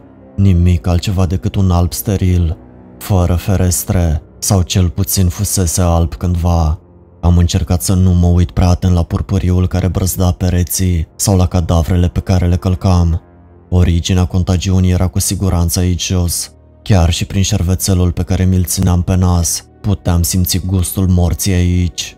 Într-o secțiune a coridorului, pereții și podeaua se ondulaseră, aproape ca și cum o undă de șoc ar fi lăsat adâncituri, îndoind și spulberând betonul. Dar ce ar fi putut face asta? Luminile au pulpuit, am înghețat. Nu era raza lanternei mele. Aceea a rămas constantă. Luminile de deasupra capului pulpuiau, aruncând sala în fleșuri intermitente de dungi purpurii și pereți albi. Apoi s-au aprins luminile, toate cadavrele au dispărut. Oh, am spus, lipind împotriva strălucirii bruște. Mirosul dispăruse și el, niciun miros de moarte, deși mai era ceva. Un miros ciudat, metalic, înțepător. Mi-am stins lanterna, întorcându-mă încet în cerc, în timp ce priveam cu uimire pereții de un alb crud, podeaua cenușie și plată, lumina fluorescentă orbitoare, atât de puternică, încât aproape că mă orbea. M-a izbit faptul că vedeam nava chiar acum, nu 6 zile în viitor, ci acum, înainte de pana de curent, înainte de izbucnirea epidemiei. Același coridor albicios pe care îl vedeau toți ceilalți pasageri. Ce se întâmplase cu viziunea mea? Îmi pierduse în vederea specială? Sau cineva stătea pe coridor? Firele de păr de pe gât mi s-au ridicat, iar un nod de teamă mi-a răsucit stomacul. Bărbatul stătea la jumătatea culoarului, aplecat și zdrânțăros. Hainele erau rupte și decolorate, atârnând de pe el ca pe niște umerașe de os. Părul lui moale se înfășura în bucle dezordonate în jurul feței nebărbierite. Și ochii lui, ochii ăia, aceiași ochi pe care îi văzusem uitându-se la mine de la capătul adânc al piscinei publice, când eram doar un copil, aceiași ochi pe care îi văzusem privind în gol de la cadavrul lui John care mesteca sticlă și de la asistenta mutilată de sub masă. Toți morții au exact aceeași privire în ochii lor, o singură privire la acele sfere albastru palid. Acest om era mort, eram sigură de asta și totuși era în picioare. Tu, am spus eu, tu ești pasagerul care... Buzele mortului se depărtară, arătând dinți în ceea ce ar fi putut fi o imitație bolnavă unui rânjet sau unei grimase. Hei, am sărit când o voce a strigat în spatele meu. Un ofițer în uniformă de securitate a ieșit pe ușă nemarcată. Doamnă, stați pe loc, privirea lui nu l-a părăsit pe omul mort. Domnule, dacă ați putea să veniți cu mine. Nu, am strigat eu, dar ofițerul de securitate mărșăluia deja înainte, iar mâinile mortului se ridicară într-o parodie rigidă de predare. S-a întors și a început să se îndepărteze sub escorta ofițerului și apoi, cu dinții scoși, dintr-o dată mortul și-a pus brațul în jurul ofițerului, gura încleștându-i urechea în timp ce ofițerul urla. Îl mânca, nu, îl lingea. Ofițerul l-a împins pe mort la o parte și s-a prăbușit la perete. M-am repezit înainte, dar m-am oprit brusc când fața zâmbitoare a mortului s-a întors spre mine. Teroarea m-a cuprins la revelația bruscă că eu eram următoarea. A făcut un pas șovăitor. Luminile s-au stins. Înjurând mi-am căutat lanterna. Am aprins fascicolul. Am țipat când a căzut o mână, dar era doar ofițerul de securitate care se întindea spre mine întrebând: „Hei, sunteți bine, doamnă?" A tresărit frecându-și urechea ca un câine deranjat de un fluierat pe care numai el îl putea auzi. Apoi a spus în stație: „M-a agresat și a scăpat. Am un alt pasager aici." Mirosul s-a întors. Gheața a împroșcat din nou pereții. Vedeam din nou 6 zile în viitor și mi-am lipit cervețelul de gură pentru a mă opri să nu vomit la întoarcerea mirosului, dar nu mă gândeam cu adevărat la toate astea. Orice ar fi fost ceea ce echipajul de pe Seastar scosese din ocean, cu siguranță nu era viu atunci când îl salvase, iar dovada era în luminile de deasupra capului. Prin simpla apropiere de pasagerul X, viziunea mea fusese trasă în prezent, ca și cum ar fi fost un magnet care mi-atingea privirea în câmpul său. Dar dacă moartea era lucrul pe care ochii mei negri și lipsiți de lumină îl întrezăreau de obicei, atunci ce anume era pasagerul X și dacă putea să-mi afecteze vederea, ca să nu mai vorbim de animarea cadavrului unui mort, cum puteam avea vreo speranță de a-l opri? Există un motiv pentru care sunt ca un tapet, un motiv pentru care stau la marginea lucrurilor, în loc să mă grăbesc spre centru. Dacă ai rămas cu mine de la început, știi că fiecare viziune pe care o am este în esență ca și cum aș intra într-un cimitir și aș călca pe pământul de deasupra morților îngropați. Doar un prost este cel care se duce să sape și încearcă să-i aducă înapoi. Undeva pe navă, cadavrul unui necat se tăra prin coridoarele nesfârșite ale punților inferioare, din comentariile ofițerilor de securitate. Era clar că acest misterios pasager X nu fusese încă localizat. Personalul de securitate nu își dădea seama că acest pasager, un cadavru pe care îl scoseseră din mare în cadrul unei salvări, răspândea o contagiune și au închis-o pe singura persoană care a recunoscut pericolul, pe mine. Da, așa este, eram în celulă, care este adesea genul de situație în care mă aflu atunci când îmi împărtășesc rolul de tapet și fac greșeala de a încerca să intervin. Personalul de securitate m-a prins de prea multe ori în zonele restricționate, mi-a confiscat telefonul și lanterna și m-a închis în închisoarea navei, încât aș fi putut la fel de bine să fiu închis într-un mormânt. Stăteam cu picioarele încrucișate, cu palmele înghesuite și degetele mari atingându-se, dorind ca secundele să treacă. Nimic din ceea ce faci nu va schimba nimic. Am deschis ochii și aproape că am putut vedea orbitele negrite ale cadavrului meu crocant. O halucinație, știam, indusă de orele lungi petrecute în întuneric. Eu, cea crocantă, a șoptit: „Epidemia va avea loc, chiar dacă găsești pasagerul. Te va duce chiar înapoi, aici, către mine." Aproape când simțeam mirosul cărnii mele arzând, când în cele din urmă încuietoarea s-a auzit și vocea unui bărbat aspru a vorbit. Eram atât de adâncit în pustietate încât nu i-am auzit cuvintele. „Ce?" am întrebat. „Am spus, dacă vrei să pleci de aici, cred că ai stat suficient de mult timp ca să-ți înveți lecția." Mi-a luat o clipă să realizez când ținea ușa deschisă. Nu pot vedea." „Poate că ar trebui să încerci să deschizi ochii." „Ha!" a glumit el. Am făcut-o. Nu a făcut nicio diferență. Ochii mei vedeau 6 zile în viitor, când Seastar va fi în beznă și va fi plin de morți. „Îmi dai telefonul?" am spus cu blândețe. Rugina. Mi-a luat o clipă să realizez că o întindea în direcția mea. Mi-am bășbâit mâinile în față și am reușit să o apuc. După atâta timp petrecut în beznă, voiam să primesc chiar și cea mai mică urmă de lumină. Avusesem senzația că era ceva în întuneric cu mine, așezat pe banca de lângă mine, și mi-l imaginam ca fiind cadavrul meu crocant, Dar oare chiar era ceva acolo? Sau duhoarea grețoasă era doar mirosul general al navei? Dacă îmi strălucești chestia în față, ți-l confisc înapoi, a spus bărbatul. Am înțeles, domnule. Am urmărit eu. Am aprins lumina slabă a telefonului și am luminat prin celulă în spatele meu, observând o siluetă în colț, prăbușită chiar în spatele locului în care stătusem eu. Șeful securității, îi lipseau ambii ochi, iar gura era despicată într-un rânjet însângerat peste bucățile de carne mestecată, pe care se pare că le mușcase din ambele brațe, ronțăindu-le până când a sângerat până la moarte. Sala pianului.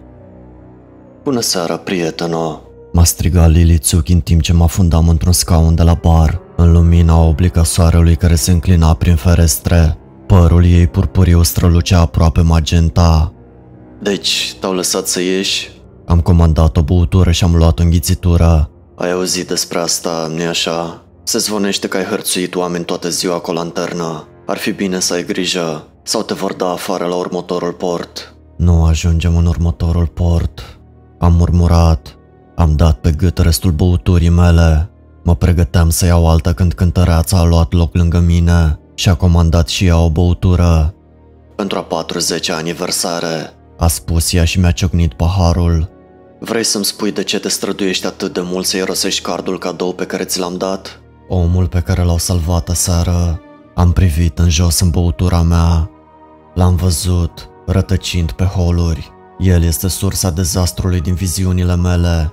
Asistentele au spus că a dispărut. Va începe o contagiune de nebunie și moarte. Ochii cântăreței dansau de veselie. Ești destul de nebună, știi asta? Dar poți să nu-ți mai faci griji. El nu a dispărut. Ce vrei să spui? Vreau să spun că știu exact unde se află. La morgă. Știam eu. Puteam să-mi dau seama doar uitându-mă la el. Era deja mort când l-au tras înăuntru. Corpul lui a fost folosit ca momeală, ca gazdă pentru orice lucru care a venit la bord când l-au salvat. M-am ridicat în picioare exclamând, trebuie să ajung acolo jos. Oh, prieteno, m-a prins de mânecă. Vrei să fii închisă din nou? Tu nu înțelegi. O să ne omoare dacă nu pot. Pot. M-am bâlbâit auzind cum sunam și aruncând o privire asupra mea în oglinda din spatele barului. O nebună turbată cu părul răvășit, cu pungi sub ochi. Brusc conștientă de sine, mi-am aranjat părul. Uite, Lily, știu că par, adică știu cum par, dar... Nu mai era nimic altceva de făcut decât să beau până la uitare. Îmbarcarea pe navă fusese o greșeală. Nu puteam să împiedic propriile mele profeții să se împlinească, dar am insistat. Dar îmi dai numărul tău de telefon? În cazul în care ceva din ceea ce am prevăzut se va adeveri. Sprâncenele lui Lily s-au ridicat până la linia părului. Mai văzusem privirea asta suficient de des ca să știu că era momentul să mă car. Eram pe punctul de a pleca atunci când și-a scos telefonul, mi-a cerut numărul și mi-a trimis un mesaj. M-am uitat fix la mesajul ei, uimită. M-a strâns de umăr și a spus, fără prea multe avertismente de moarte, te rog. Toată treaba asta pe care o ai mi-amintește de un film. Spune-mi dacă te-ai prins.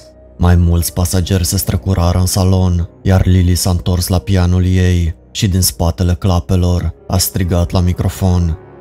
Asta e pentru doamna medium din mulțime, în cinsta ta, prieteno. Când a cântat primele note ale piesei Mad World, nu știam dacă să râd sau să plâng, dar m-a prins la fix. Am ridicat paharul. Greu de crezut că în urmă cu doar 24 de ore eram atât de încântată când am ajuns la terminal. Deja mi se părea că a trecut o viață și chiar dacă nimic din ceea ce puteam face nu ne-ar fi salvat pe toți, pentru o scurtă clipă, ceva a pâlpâit în pieptul meu.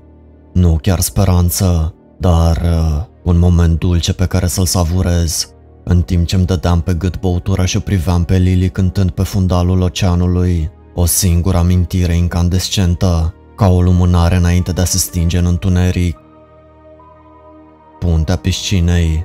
După ce am plecat de la bar, niște țipete m-au atras pe terasa piscinei. S-a dovedit a fi o petrecere. Oamenii se aruncau unii peste alții în apa cu clor. Pe terasă, cadavrul umflat al lui John se scurgea într-o baltă murdară. Peste tot mirosul se intensificase, putreziciunea continua. Am observat că adolescentul care ieri înotase prin propriul cadavru purta acum costumul în care murise. Am făcut pregătiri, furând sticle de la bar. Decapitarea l-ar încetini pe pasagerul X, arderea cadavrului său. Ceea ce-mi doream cu adevărat era o macetă, dar am găsit doar cuțite de friptură, pe care le-am strecurat în geantă, chibrituri și cârpe, să vedem cum ar rezista mortul la un molotov. Știi că toate astea sunt fără speranță, nu? Nu ai aprins niciodată un molotov. Ignorându-mi vocea interioară, am pregătit alcoolul în baia cabinei mele. Fiind singura încăpere relativ mică la care aveam acces și care putea conține un cadavru în timp ce l-ardeam, asta ar putea sfârși prin a fi o idee proastă, desigur, deoarece aș putea sfârși prin a folosi toate sticlele pe care le adunasem pentru propriul meu grătar. Așezat pe canapeaua mea carbonizată, propriul meu cadavru crocant servea ca o amintire vie, o Cassandra moartă și afumată, ilustrând caracterul ineluctabil al profeției mele. Speranța este lucrul cu pene, am spus ca o mantră și am măzgălit un bilet. L-am lăsat lângă cadavrul meu, mi-am atins fruntea negrită și am adăugat: nu uitați, foc și gheață. Doamne, o luasem razna, asta în cazul în care aș fi fost vreodată sănătoasă. Mi-am conectat telefonul și am schimbat bateriile lanternei. Ultimele nuanțe de portocaliu și roșu se stingeau în amurgul purpuriu. Nu am îndrăznit să cobor din nou în căutarea pasagerului X, riscând să fiu reținută. Cea mai bună variantă era să mă prezint la salonul de pian, la sfârșitul turei lui Lily, să văd dacă o pot convinge să mă lase să o însoțesc până la cabinele personalului de pe punțile inferioare.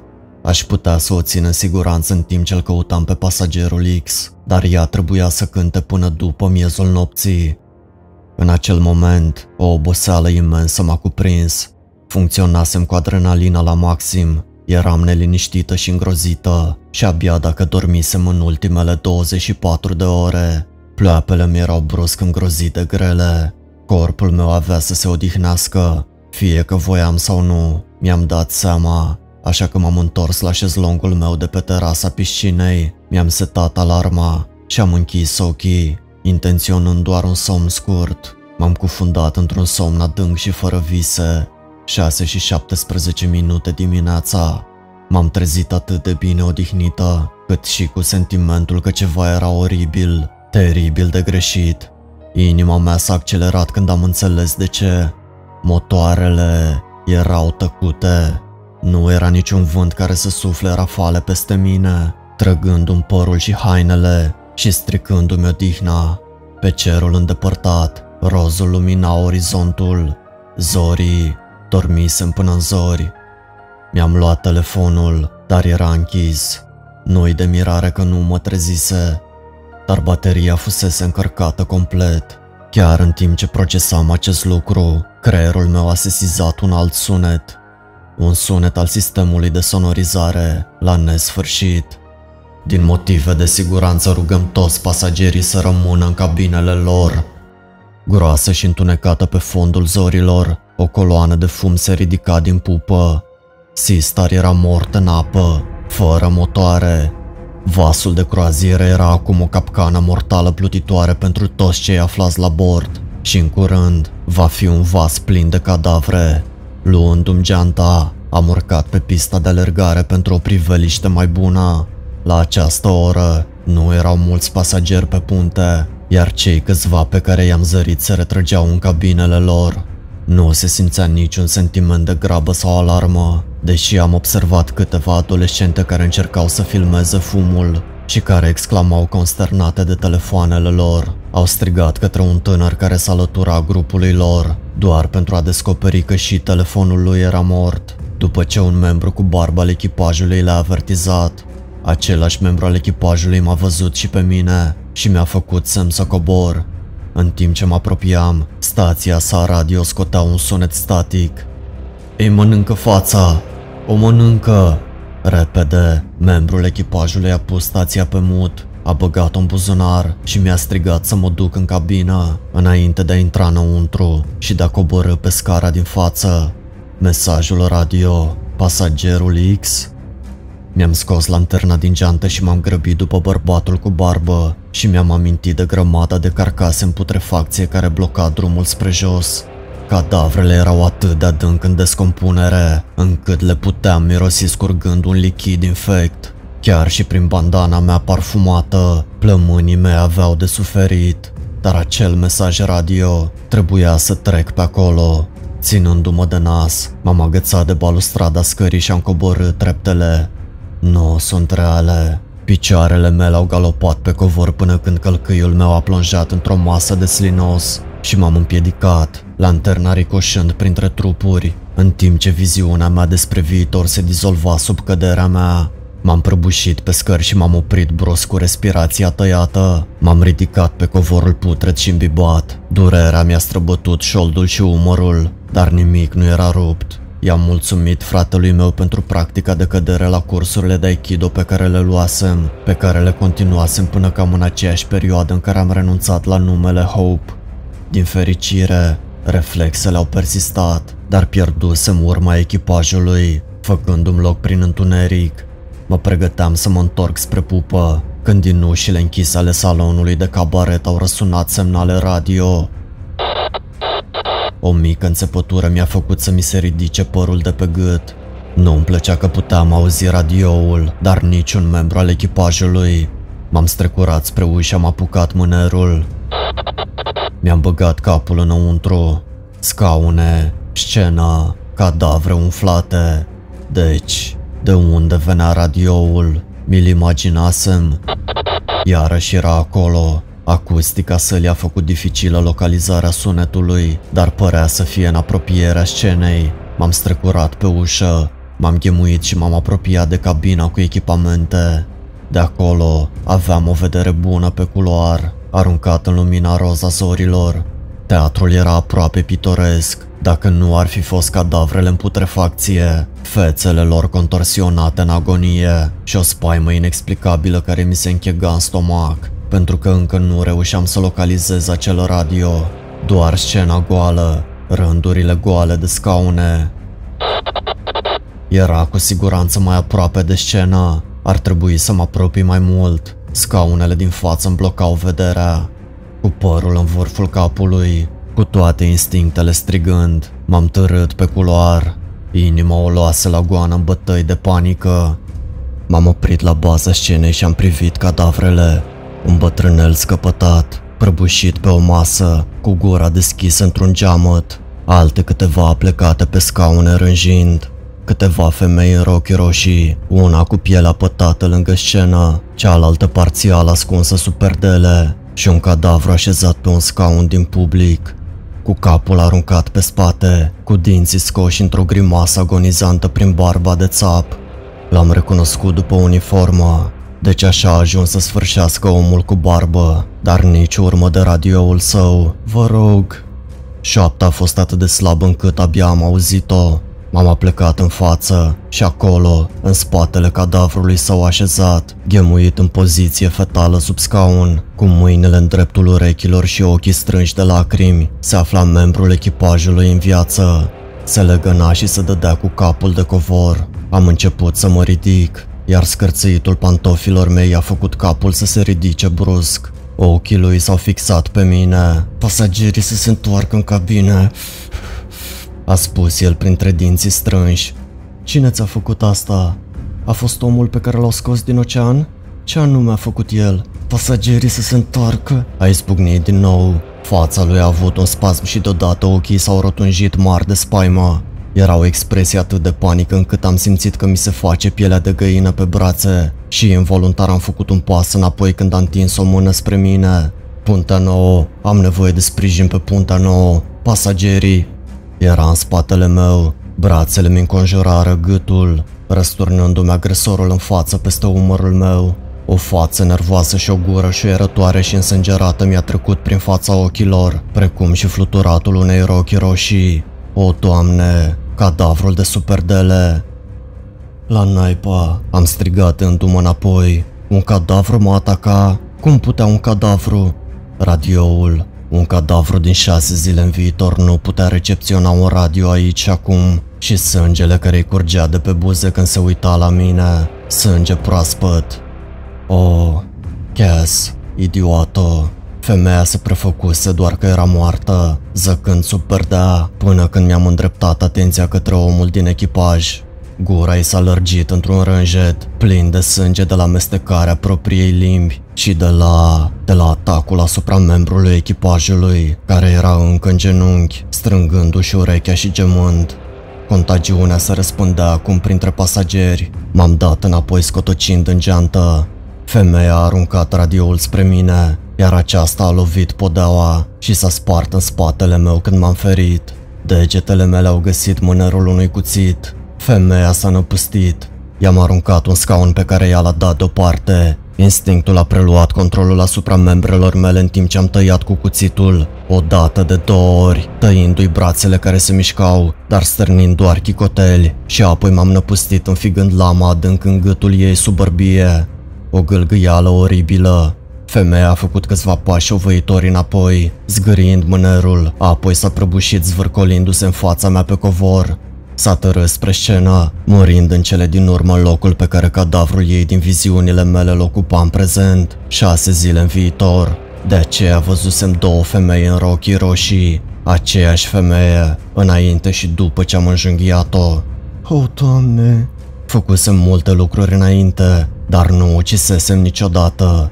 Niciodată nu am fost direct responsabilă pentru vreunul dintre cadavrele pe care le-am întâlnit. Sângele ei fierbinte îmi țâșnise pe mâini și pe față. Simțeam gustul sării și al cuprului pe limba mea. Oroarea m-a lovit într-un val de greață. Dintr-o dată bolnavă, m-am îndepărtat de ea și m-am ridicat. Peste tot pe unde atingeam rămăseseră urme de roșu. Jos lângă scenă, membrul echipajului se lovea cu capul de podeaua de lemn. Prin amorțeala mea, un singur gând a pătruns: Lily Tsuki. Dacă asta se întâmpla deja aici, cât de rău era jos. Capul membrului echipajului s-a întors spre mine în timp ce îmi luam geanta. Îmi spun să fac lucruri. Vocile. Ochii lui îngrozit s-au uitat fix în ochii mei. Fugi, a spus el. În timp ce fugeam, ultima dată l-am văzut plângând, încolăcit pe podea. Nu am cunoscut claustrofobia, nu am cunoscut întunericul, până când nu am fost prins în adâncurile unei nave condamnate. Fără ferestre, fără lumină, fără acces.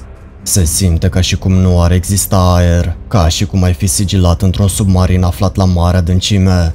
Genul ăsta de situație fără speranță în care poți să stingi lanterna și să te ascunzi, sperând că niciunul dintre nebunii contagioși nu se întâmplă să dea peste tine, sperând la o șansă de a scăpa, dar unde? Fără ferestre sau uși și cu lifturile fără curent, și singura cale de ieșire este să reușești să străbați labirintul de coridoare în beznă totală, sperând să găsești o scară, aceeași scară la care încearcă să ajungă toți ceilalți. Când ești singur în întuneric și auzi țipetele, acea cale de scăpare ar putea fi la fel de bine la o lume distanță. Vedeți voi, nu aveam nicio idee despre grozăvia care pândea de desubt când m-am grăbit să cobor la punțile inferioare pentru a o căuta pe Lily Tsuki. Țipetele răsunau din toate direcțiile. Echipajul care se grăbea frenetic, nici măcar nu mă băga în seamă în timp ce alergam pe coridoare, strigând după Lily și legându-mi lanterna. Pentru ei, luminile erau încă aprinse. Probabil că funcționau cu energia auxiliară, deoarece lifturile și motoarele erau stinse. Dar pentru mine, care vedeam nava așa cum ar fi arătat peste 6 zile în viitor, cadavrele erau împrăștiate pe podea și pereții erau stropiți cu purpură, dar judecând după strigăte, prezentul nu era departe de a mă ajunge din urmă. O alarmă suna. Alarma pentru incendiu, pentru adunarea echipajului sau pentru o altă urgență. Peste tot era haos, în timp ce personalul încerca să-i stăpânească pe cei care, precum membrul echipajului cu barbă și femeia în rochie roșie, înnebuniseră. Contagiunea părea să se răspândească exponențial. Pantofii mei au alunecat, iar eu mi-am îndreptat lanterna în jos. Printre sângele vechi și uscat din viziunea mea, se afla și un petic de roșu proaspăt și strălucitor.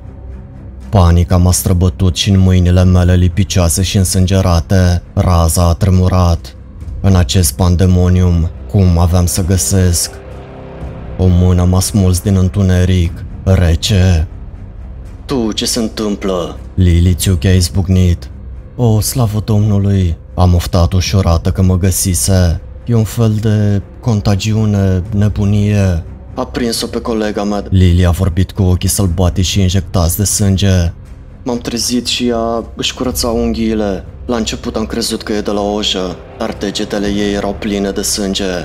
Mâinile-i tremurau, nu mai era nicio urmă de machiajul ei strălucitor sau din personalitatea ei lipsită de griji. Vocea-i scârția de panică.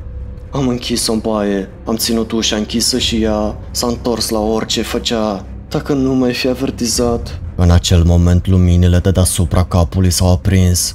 Am inspirat adânc în timp ce duhoarea putredă și cadavrele de pe coridor dispăreau. Pasagerul X era undeva în apropiere, atrăgându-mi privirea în momentul prezent. Ochii mei au măturat coridorul, peste oameni care se grăbeau aici și colo, jos, în capătul celălalt. Apoi m-am întors, iar Lily și cu mine l-am văzut în același moment, stând chiar în spatele nostru. Îi lipsea un ochi, care acum îi atârna de cap. Se pare că se certase cu personalul de securitate. Mi-am dat jos rucsacul. Am observat câteva dungi de roșu pe pereți, care au rămas acolo chiar și cu luminile aprinse. Acum era real. Am scos o sticlă. Pasagerii să rămână în cabinele lor din motive de securitate. Interfonul a răsunat. Se auzea deja de ceva vreme. Toți pasagerii să se prezinte la posturile de adunare. Acesta nu este un exercițiu. Acesta nu este un exercițiu. Pregătiți-vă pentru evacuare imediată. Dintr-o dată interfonul s-a întrerupt. Nava a plonjat în întuneric total. Țipete de aproape și de departe, inclusiv un oftat din partea lui Lily. Degetele ei reci m-au strâns de braț. Nu doar eu nu mai puteam vedea. Energia auxiliară, care întreținea luminile electrice și sistemul de sonorizare după incendiul de la motor, fusese întreruptă. Prezentul a ajuns în sfârșit la nivelul viziunilor mele. Seastar era în pană totală de curent. Punțile inferioare. Strigătele răsunau în toate părțile inferioare ale navei și, mai îngrijorător, râsete. Întunericul brusc și complet era sufocant, absolut sufocant. Și deși pentru mine fusese întotdeauna întuneric, să fie întuneric în realitate pentru toată lumea era o experiență diferită. Panica sufla în aer, o frică primară sufocantă care răsuna la fiecare strigăt și care împătrundea până în măduva oaselor. Aproape că simțeam întunericul ca pe o greutate care se târa de-a lungul cărnii mele și simțeam mirosul transpirației și al fricii. Ăsta era întunericul adevărat. Lanterna mea a alunecat pe pereții însângerați, căutându-l pe pasagerul X, dar în intonația bruscă dispăruse. Am surprins doar mișcările împrăștiate ale echipajului și ale personalului pe coridorul îndepărtat. Lanternele membrilor echipajului s-au aprins, iar cineva a strigat: "Închideți-o, nu-i lăsați să iasă!" "Ce ne facem?" Vocea lui Lily a zgândărit marginea isteriei. Cel puțin, am sperat că a fost o isterie. Colega ei de pat era infectată. Doamne, dacă așa ceva se va întâmpla, Lily înnebunește și eu trebuie să o omor. Nu, speranța este chestia cu pene. Trebuie să mergem sus, să evacuăm. A strigat o voce. O femeie în uniformă de membru al echipajului a fugit spre noi, chicotind isteric. A apucat lanterna înainte ca eu să pot reacționa. Timp de câteva secunde m-am luptat cu ea și aproape că am reușit să eliberez lanterna când femeia și-a înfipt dinții în mâna mea. Am țipat. Brațe cu mușchi groși s-au înfășurat în jurul ei din întuneric. În timp ce am tras lanterna înapoi, unul dintre membrii personalului de securitate a tras-o de acolo, spunând la radio: "Am mai prins unul." Apoi a strigat către mine și Lily: Hai, evacuați!" Scara principală se afla în spatele lui, dar figuri clamate strigau din acea direcție. Ne-am retras spre provă, am aruncat o privire peste umăr, legănând pentru scurt timp lumina înapoi. Un alt membru al echipajului s-a grăbit să vină în ajutorul paznicului, sau cel puțin așa am crezut până când aceasta s-a năpustit, apăsându-și gura pe urechea celuilalt bărbat. Lingea, șoptea ceva. În timp ce cei doi bărbați se luptau, femeia s-a eliberat și s-a repezit după noi. "Fugi, Lily!" Am împins-o pe Lily, am fugit amândouă. Pașii noștri au bătut pe beton, iar raza lanternei săra în sus și în jos în timp ce femeia care cotcodăcea ne urmărea. "Scările din față!" a spus Lily. "Nu!" Am apucat-o de braț trăgând-o într-unul dintre coridoarele care se intersectau cu holul principal și am trecut prin cea mai apropiată ușă, stingându-mi lumina și punându-mi o mână la gură. În întuneric beznă totală, ne-am înghesuit la ușă. Chiar afară, răgnetele femeii care ne urmăreau se retrăgeau undeva în depărtare. Încet mi-am luat mâna de pe gura lui Lily, mi-am aplecat buzele spre urechea ei și am șoptit. "Scara din față este capcana mortală. Mulțimile care fug sus și în jos se vor călca în picioare." O străfulgerare de trupuri strivite în creierul meu. Mirosul copleșitor. Dumnezeule, am fi fost moarte dacă am fi mers acolo. Țipete și pași zdrobitori reverberau în depărtare. Haosul se răspândea. Judecând după clamare, o masă întreagă de oameni fugea spre scările din față. Amândouă am înghețat din nou când femeia care cotcodăcea a trecut pe lângă ușă. Va trebui să scăpăm fie de scările de la pupă, la capătul opus al navei, atât de departe de aici, încât ar fi putut fi pe Marte, fie pe scările centrale. Scara centrală era cea mai largă, adăpostind foarte puține cadavre, conform explorărilor mele, dar ca să ajungem la ea trebuia să ne îndreptăm spre holul principal și spre haosul de pe această arteră, unde infecția își continua răspândirea. Nu. Am aprins lanterna. Unde ne aflăm? Speranța s-a aprins. Infirmeria. Ne aflam în partea din spate a zonei medicale, lângă o toaletă și o sală de laborator. În capătul holului se aflau săli de examinare. Intrarea din fața holului infirmeriei ducea direct în compartimentul liftului și la scările centrale. Tot ce trebuia să facem era să trecem pe aici. "Ar fi trebuit să te ascult." Plânsul înnecăcios al lui Lily a sfărâmat tăcerea. "Hei, a alunecat pe ușă cu palmele apăsate pe ochi, iar eu i-am strâns umărul. "Încetează, nu am rămas la bordul acestei nave condamnate ca să te las aici, în întuneric. Ridică-te." "Pe ce ai rămas?" ea a spus cu palmele apăsate pe față. "Știai că asta se va întâmpla." "Pentru tine, proastă, și pentru restul pasagerilor. Pentru a încerca să opresc toate acestea, am ridicat din umeri. Evident a eșuat. Previziunile mele se adeveresc întotdeauna, din păcate." "Cum o să mor?" "Nu știu, bătrânețea? Nu ți-am văzut niciodată cadavrul." "Mincinoasă, i-ai atins mâna. Știi că a murit." Dar asta nu a fost chiar motivant. I-am strâns din nou umărul. Infirmeria era liniștită, dar din câte mi-aminteam, nu era în întregime sigură. M-am aplecat și i-am șoptit. "Acum am să te scot de aici, dar e cel puțin un infectat aici." "Cum?" a început Lily, dar și-a oprit întrebarea acceptând afirmația mea. M-am gândit la lanternă. Erau cel puțin două persoane care urmau să moară aici. Asistenta care mă tratase în sala de examinare și secretara de la recepție. Având în vedere starea trupului asistentei, înghesuită sub masă, a fost ucisă de altcineva, dar secretara, am tremurat la amintirea gurii ei fără dinți și poate că am ratat cadavrele în descompunere ascunse în dulapuri sau în spatele ușilor închise. Am navigat în această zonă mai mult pe întuneric prima dată când am fost aici. Lumina va trebui să fie stinsă, altfel va atrage atenția. Fața palidă a lui Lily era plină de panică. "Urmează-mă." "Și dacă dăm peste unul dintre ei?" "Știu unde sunt toate cadavrele." Am stins lumina. Respirația ei isterică s-a intensificat. Când i-am luat mâna, strânsoarea ei pe-a mea era rece, atât de rece, ca și cum aș fi scos un cadavru direct din mormânt. M-am strecurat de-a lungul holului, pipăind peretele în căutarea tocurilor ușilor. Camera de examinare 1, camera de examinare 2, la a treia cameră m-am oprit. Un geamăt slab a răsunat de dincolo de cadrul ușii, vocea unei femei înspăimântate. O dilemă s-a dezlănțuit în mine, o bătălie între autoconservare și altruism. În cele din urmă, având grijă să mă țin între Lily și oricine se afla înăuntru, m-am îndreptat spre sala de examinare și am aprins lanterna. Sub masă era asistenta care îmi făcuse examinarea. Se agăța de un telefon mort și de un șervețel, plângând îngrozită, și spre ghinionul ei, nebună. Am întins o mână și am șoptit: "Mergem la bărcile de salvare, haideți." Ea a scuturat din cap și s-a dat înapoi. M-am apropiat, am încercat să mă apropii, dar ea a scâncit. Nu ești chiar o figură reconfortantă, mi-a șoptit Lily la ureche. Ignorând-o, i-am spus, e în regulă, te vom ajuta, prinde-mă de mână. Am tresărit la plânsul brusc și puternic care a ieșit din ea și mi-am stins lumina, dându-mă înapoi spre Lily și căutându-mi cuțitul. Timp de câteva secunde ne-am ghemuit împreună în întunericul bezna, ținându-ne respirația, și singurul sunet era plânsul asistentei. Încet, tensiunea a ieșit din mine.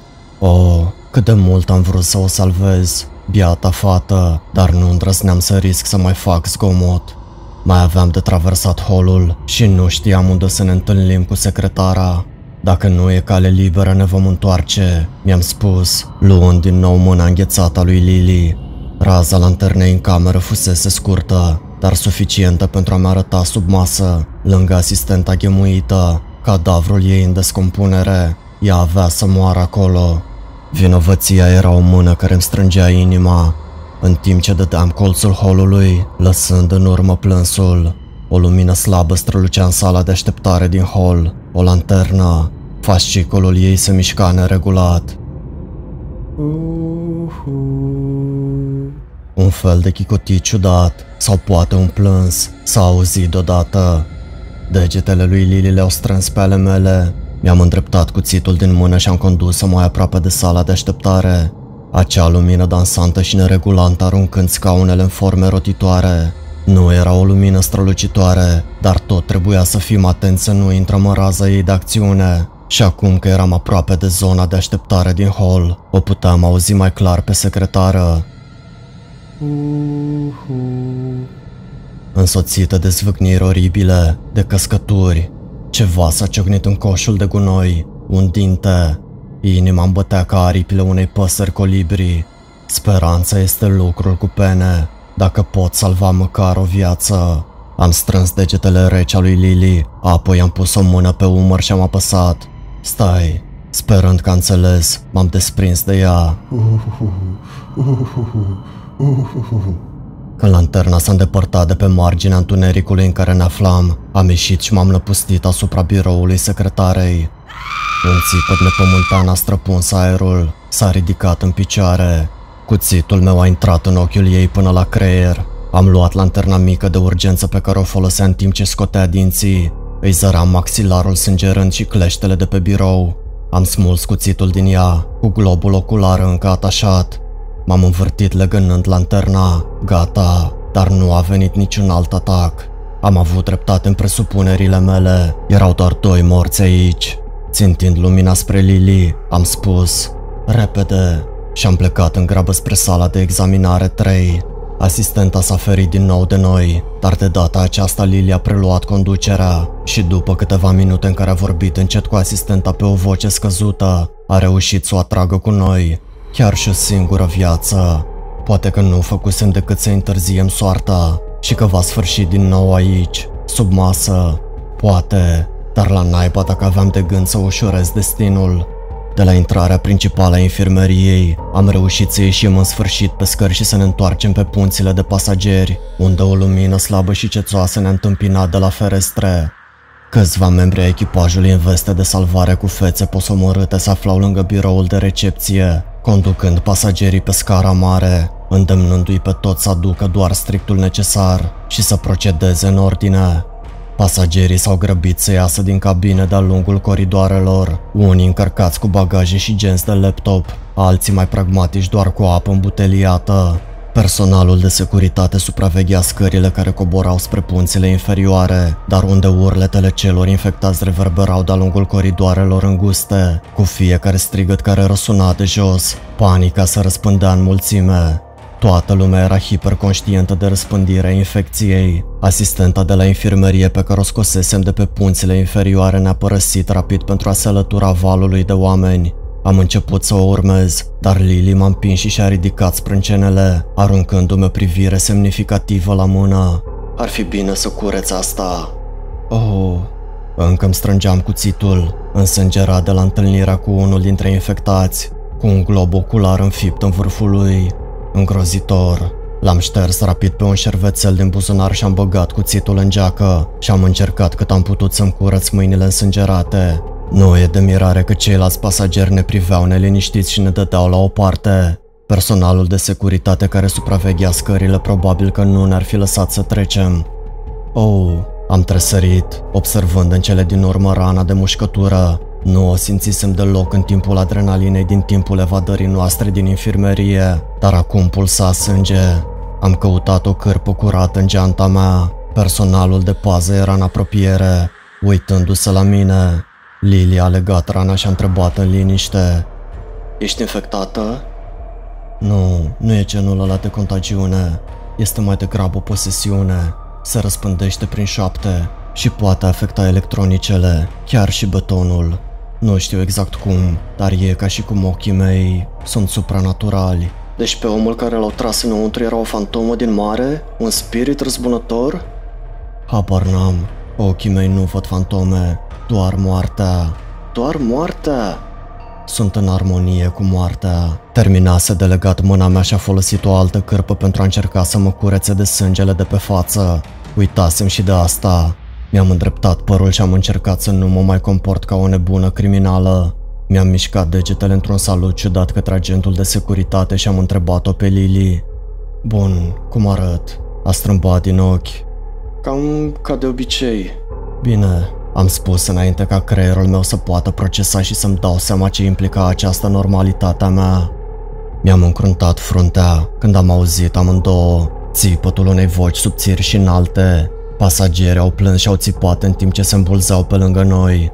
Bâlbâiala panicată a umplut aerul, dar asta era diferit. O voce de copil. M-am uitat la personalul de securitate care supraveghea scările pentru a vedea dacă vreunul dintre ei scosese țipătul, dar se îndepărtase pentru a se ocupa de un alt pasager indisciplinat. Niciunul dintre ceilalți evacuați nu era atent și bineînțeles că Lily s-a dus după strigăt. Spre deosebire de mine, ea nu suferise ani de eșecuri care să o obișnuiască cu faptul că morțile pe care le-am prezis sunt inevitabile. De asemenea, noi spusesem că propriile noastre date de expirare se apropiau cu repeziciune, că scăparea noastră de jos nu însemna nimic și că eram la fel de condamnați ca toți ceilalți pasageri. În curând, poate chiar acum, urmărind-o la sunetul plânsului copilului, mă voi infecta, voi nebuni și mă voi imoliza. Dar nu avea rost să încerc să o descurajez. Ceea ce învățasem în cei 40 de ani ai mei era că toate drumurile duceau spre viitorul pe care îl prevedeam. Am urmat-o pe lângă compartimentul lifturilor și am coborât până la ultima cabină de pe partea babord. Strigătul se auzea mai clar acum, deasupra zgomotului general. Apoi am auzit un râs de femeie, jos și gutural. "Mamă?" a strigat vocea copilului. Lily a bătut la ușă. "Bună ziua! Hei, ai nevoie de ajutor?" Râsul gutural a încetat brusc, deși plânsul copilului a continuat. În timp ce pașii se apropiau de ușă, ochii lui Lily s-au îndreptat spre mine, făcându-mi semn să fiu pregătită. Am vrut să apăs pe pauză în acel moment și să explic că câteva lovituri norocoase nu mă făceau un fel de Buffy vânătoarea infectată, dar acum ușa se deschidea. Mi-am apucat cuțitul.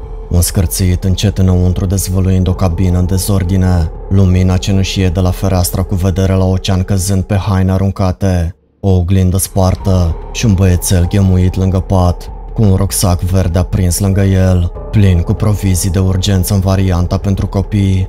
S-a agățat de curele, roșu la față și plângând, în timp ce Lily împingea ușa până când butonul se izbea de perete. Nici urmă de femeia cu râsul gutural. Am intrat în cameră. Sângele din urechi îmi bătea ca o tobă când am tras cu ochiul în jurul patului și am intrat în baie. Băiatul nu putea să aibă mai mult de 5 ani. Vocea lui se oprise într-un scâncet când am trecut pe lângă el cu cuțitul. Frica lui cedând doar când Lily a îngenunchiat lângă el și a spus cu vocea ei moale: "E în regulă, eu sunt Lily, cum te cheamă?" "Benjamin." Cel mai moale scârțit al lemnului care aluneca a făcut ca frica să-mi atingă cote maxime.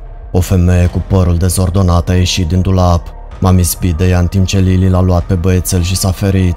Cuțitul meu i-a tăiat umărul, degetele ei m-au lovit pe obraz și apoi brusc m-am îmbrățișat, limba ei intrând în urechea mea. O răceală care mi-a trecut direct prin interiorul urechii cu cuvintele ei șoptite. Nici măcar nu puteam să înțeleg ce a spus. Șurman. Toate șuierând și bolborosind, apoi mi-am trântit capul înainte, în podul nasului ei, izbind un dulap. În timp ce femeia se lupta să se descălăcească de umerașii și de haine, eu am fugit din cabină după Lily și Benjamin, apucând mânerul ușii în urma noastră și trăgând-o până la închidere. Am ținut-o strâns, dar femeia nu a încercat să o deschidă. În schimb, răsetele joase și guturale s-au reluat înăuntru, apoi sunetul de ticăit, zdrobire, un trosnet repetitiv și surd.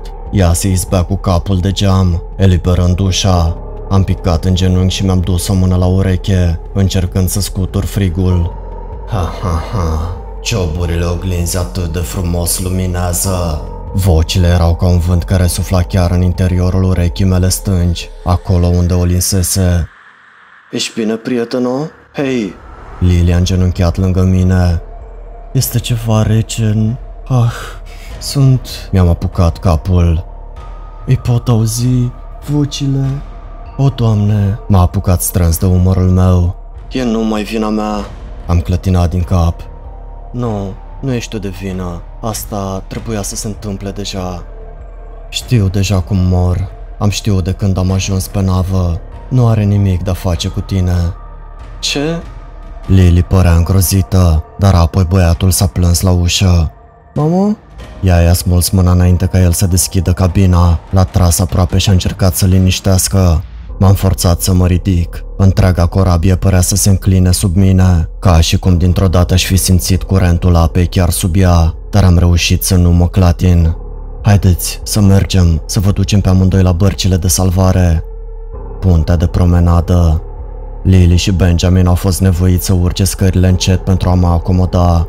Majoritatea pasagerilor se adunaseră deja pe puntea 5 pentru evacuare, așa că eram practic singur pe scara mare. M-am agățat de balustradă pentru a mă echilibra, oprindu-mă din când în când pentru a încerca să-mi scutur apa din ureche. Al lui de aia, nu există scăpare. Șoaptele se contopeau acum cu propriile mele îndoieli interioare, făcând ecou la tema pe care o nutream încă de când mă îmbarcasem. Un surâs blând de soartă. Moartea este soarta. Haide, prieteno! Doar puțin mai departe. Lily m-a apucat de mână, iar eu am tresărit. Pentru o clipă am uitat de voci, am uitat totul, cu excepția senzației moi a degetelor ei, pentru că mâna ei era caldă. Speranța îmi flutura în piept în timp ce urcam ultimele trepte pe scara mare și ieșeam în cafeneaua de pe puntea 5, dar apoi, la fel de brusc, speranța s-a disipat, s-a stins și a murit, pentru că mirosul... Mi-am smuls batista pe care o purtam pe față pentru a înăbuși mirosul de putregai.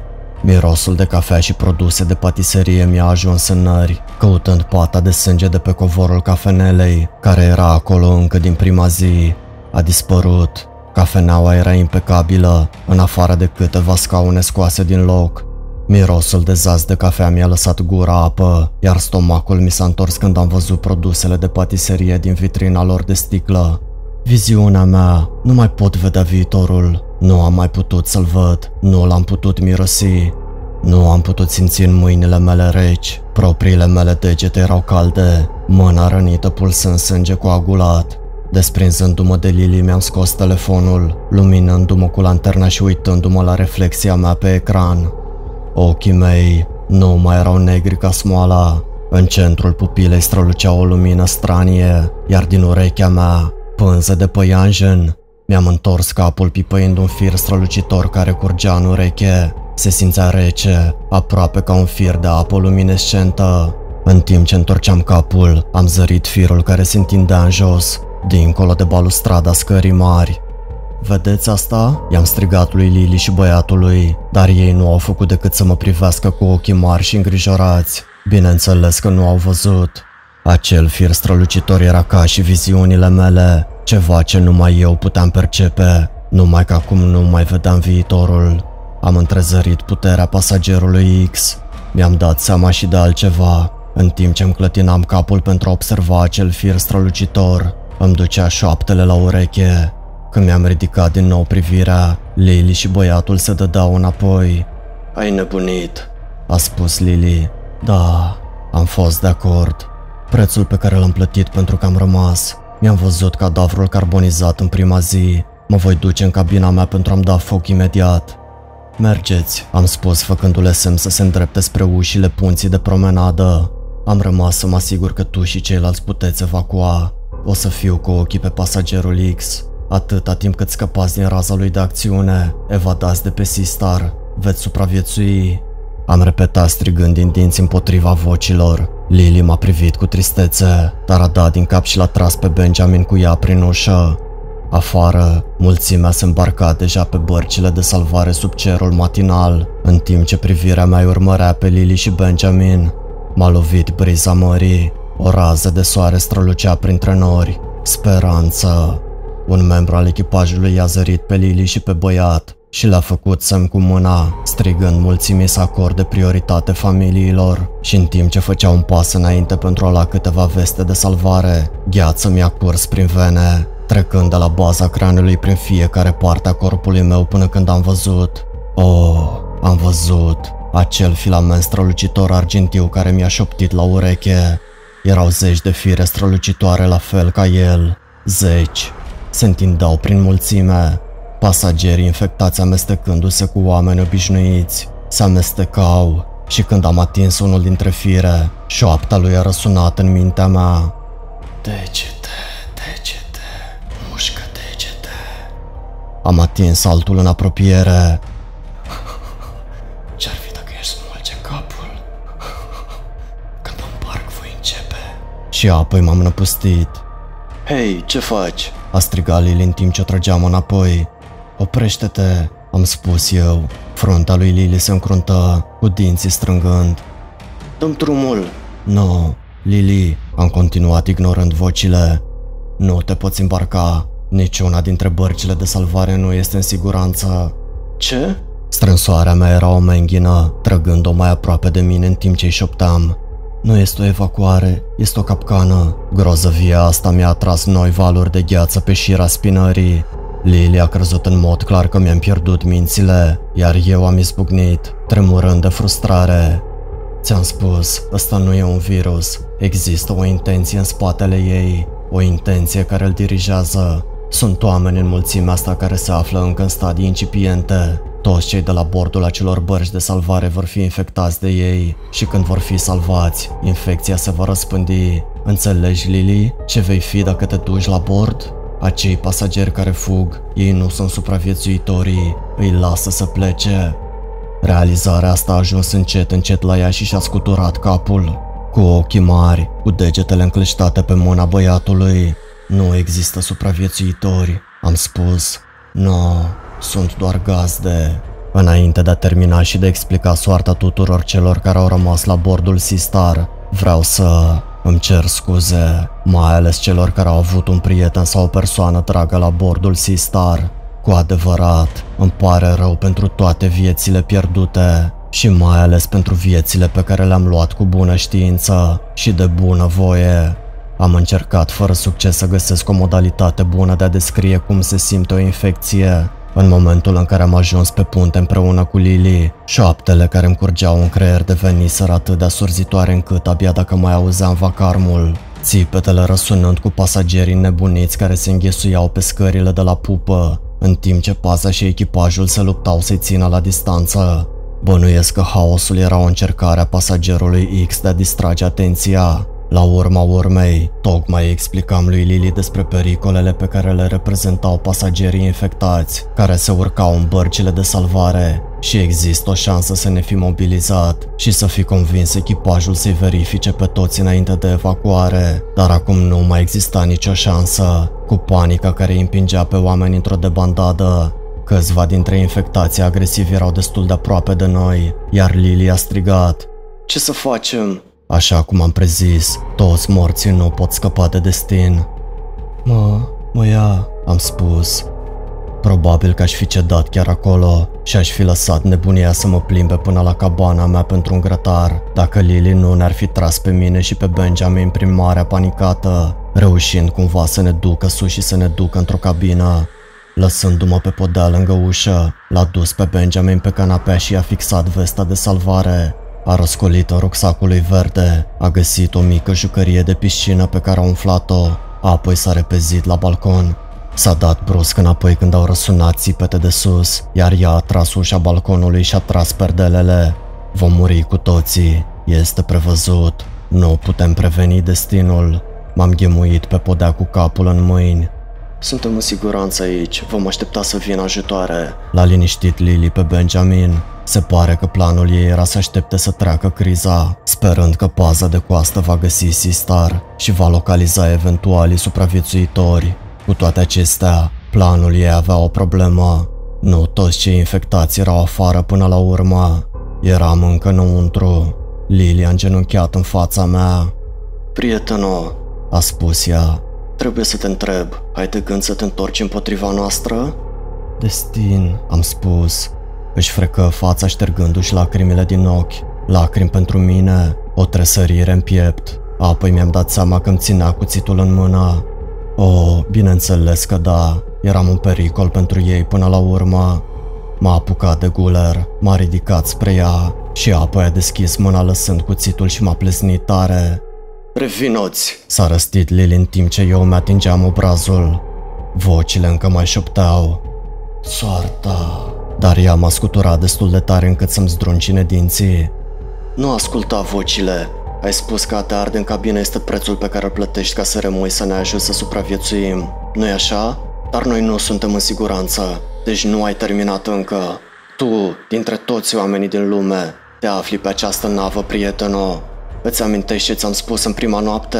Tu ești singura care poate vedea icebergul, așa că folosește-ți ochii aia special și vezi. Și poate pentru că fața ei era atât de aproape de-a mea, cu părul ei răvășit care mi-atingea fruntea, am devenit extrem de conștientă de bătăile inimii mele.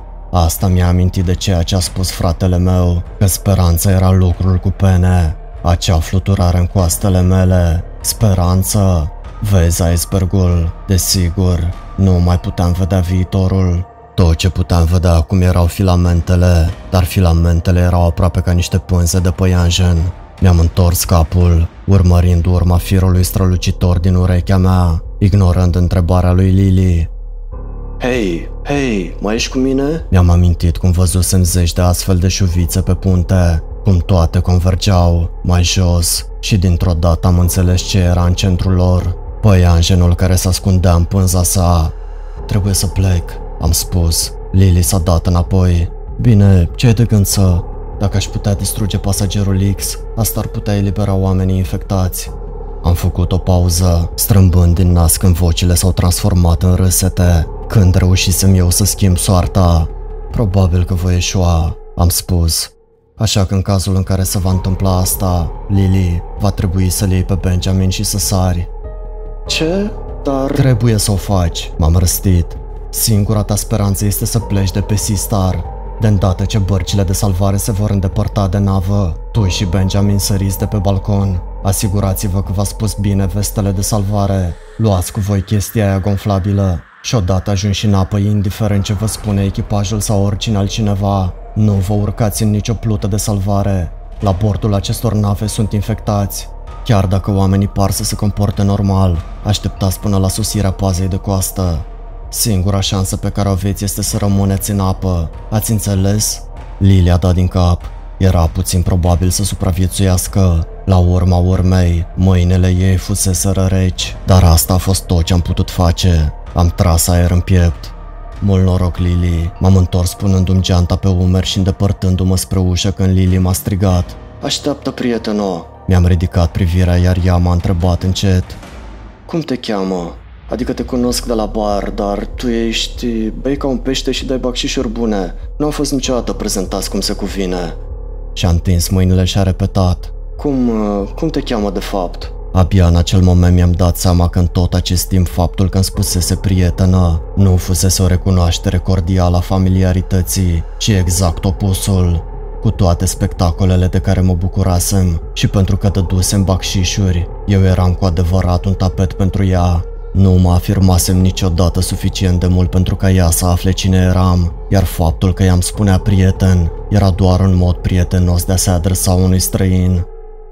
Oh, am spus clipind. Cred că am chicotit. Poate că am suspinat.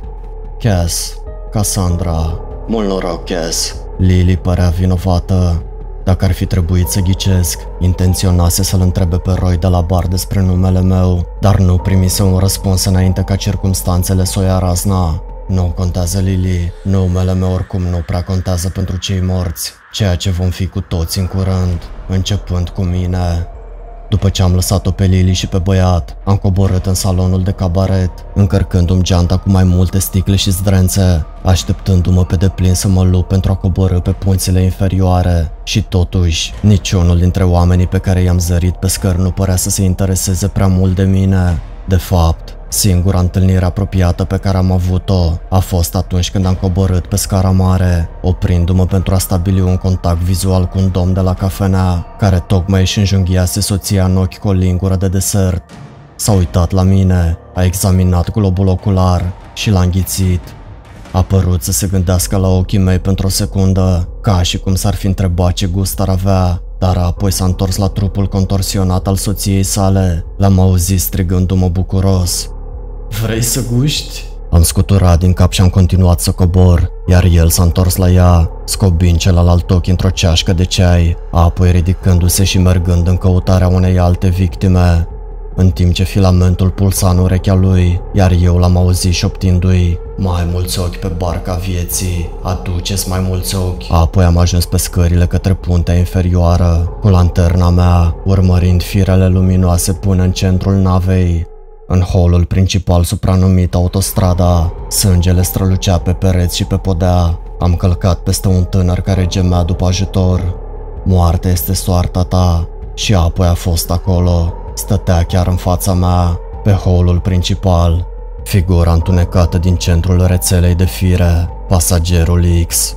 Dinții dezveliți în același rânjet, limba lui, mi-am dat seama, a fost mestecată în bucăți și încă o mai mesteca.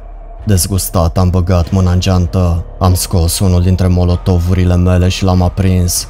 Mortul doar a rânjit când am țintit. Am aruncat. Dinții clănțăneau. Pentru o secundă totul părea să încetinească, ca și cum nava însă și-ar fi inspirat. Firele s-au încolăcit într-o pânză luminoasă în jurul lui și apoi o undă de șoc spre exterior, ondulați în podaua de beton. Oh, m-am gândit, de acolo a venit asta. Uitasem cum putea să spargă și să deformeze betonul, precum și să interfereze cu aparatura electronică. Apoi m-am izbit de perete. Sticlele din geanta mea s-au spart toate, lanterna mea a căzut și s-a stins. Sticla mi-a tăiat din palme în timp ce încercam să mă așez în picioare, iar mortul era brusc deasupra mea, greutatea lui imobilizându-mă. Mi-am izbit fruntea de el doar pentru ca el să mă împingă înapoi pe beton. Sticla mi-a încurcat părul și m-a mușcat de craniu. I-am simțit buzele pe obrazul meu, căutând o limbă mutilată, dar deja m-a prins, mi-a trecut prin minte. Apoi, gura lui era pe mea, cu limba lui moartă și mutilată în gâtul meu, iar eu am căscat zbătându-mă. Mă înnecam, șoaptele erau în vuiet, umplându-mă pe dinăuntru, toate acele șuvițe incandescente curgând în mine. Mi-am simțit trupul zvâgnind, contorsionându-se, cu șoaptele care mă străbăteau. Dintr-o dată, a devenit moale. L-am alungat și m-am așezat în picioare, tușind și scuipând bucăți din carnea mortului. Apoi m-am ridicat în picioare, bășbâind în întuneric, și apoi am văzut totul. Seastar azuriu. Ochii mei strălucitori s-au făcut mari. Am rămas cu gura căscată la vederea unei femei sub mâinile mele, țipând, în timp ce infigeam degetul mare în globul ocular. Gustul degetelor tăiate în gura mea, metalul rece al balustradei balconului, în timp ce mă cățăram pe ea și înaintam spre o familie care se încolăcea în cabină. Puteam să văd prin ochii și urechile fiecărei persoane infectate. Toate filamentele strălucitoare s-au învârtit din mine acum, ca și cum aș fi fost un fel de meduză luminescentă, capabilă să simt fiecare persoană infectată, ca pe niște nervi la capătul firelor mele, dar firele luminoase nu au făcut nimic pentru a ilumina bezna. Nu era lumină reală și nu exista în planul material. Când am încercat să mă mișc, m-am împiedicat de cadavrul pasagerului X în întuneric. Frustrată, am pipăit după perete. La naiba cu acest întuneric beznă. Am bâșbâit după lanterna mea. Firele luminoase au răspuns la voința mea, aproape ca și cum mi-aș fi flexat degetele. Am întins mâna în sus, iar firele s-au întins spre iluminarea de deasupra coridorului. La voia mea, becurile fluorescente au pâlpâit și s-au aprins, iluminând holul principal. Și acolo, pe podea, în fața mea, pasagerul X. Părșaten, un ochi lipsă, limba care-i curgea din falcă, i-am privit cadavrul fără patimă, fără să simt nici milă, nici compasiune. Nu simțeam absolut nimic, cu excepția unei ușoare curiozități. De ce și abandonase entitatea gazda anterioară? Dar răspunsul mi-a venit odată cu luminile. Vedeți voi, mă întrebam de ce a durat atât de mult până când infecția s-a răspândit, dar acum mi-am dat seama brusc. Oamenii obișnuiți nu pot vedea firele. Cu pasagerul X ca gazdă, entitatea bâșbuia în întuneric, un proces lent și anevoios. Ochii mei însă, corpul meu, simțurile mele, a mă folosi pe mine era echivalent cu biblicul să fie lumina. Dintr-o dată, putea să-și vadă firele ajungând până în tărâmul material. Eram recipientul perfect. Și deși această revelație ar fi trebuit să mă îngrozească, în schimb, m-a inundat cu o încântare exuberantă. El sau ea a smuls ușile din balamale, a deschis cadavre și a aruncat sânge din ele în panglici roșii, împroșcând pereții și podeaua, doar pentru bucuria de a vedea tot ce putea face. Genial! Cu atât mă simțeam mai rece, legată de adâncuri, și odată cu acest frig a venit și o foame tot mai adâncă și mai mare. Punțile inferioare.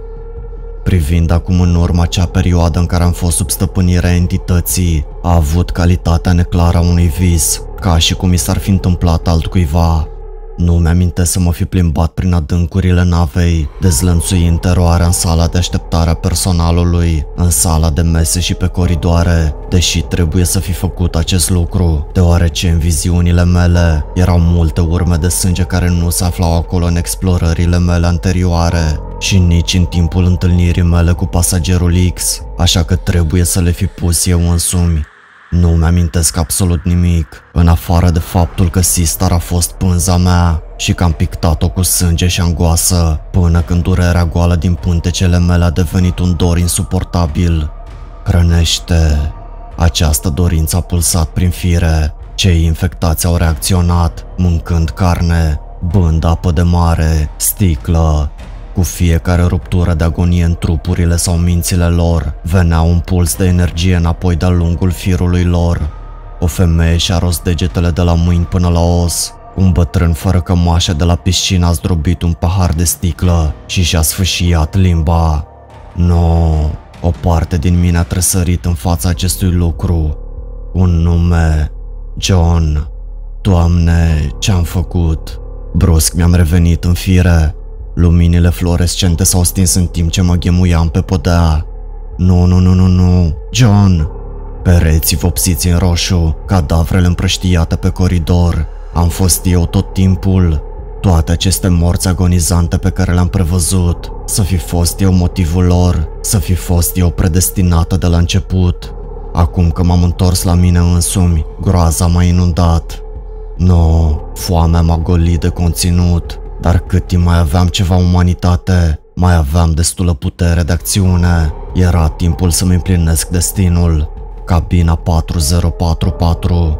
M-am stropit cu o varietate de băuturi ieftine și scumpe, apoi m-am așezat în spațiul ocupat anterior de cadavrul meu crocant. În mâna mea tremurând am ridicat o cutie de chibrituri. Speranța nu schimba nimic, bineînțeles. În inima mea știam asta.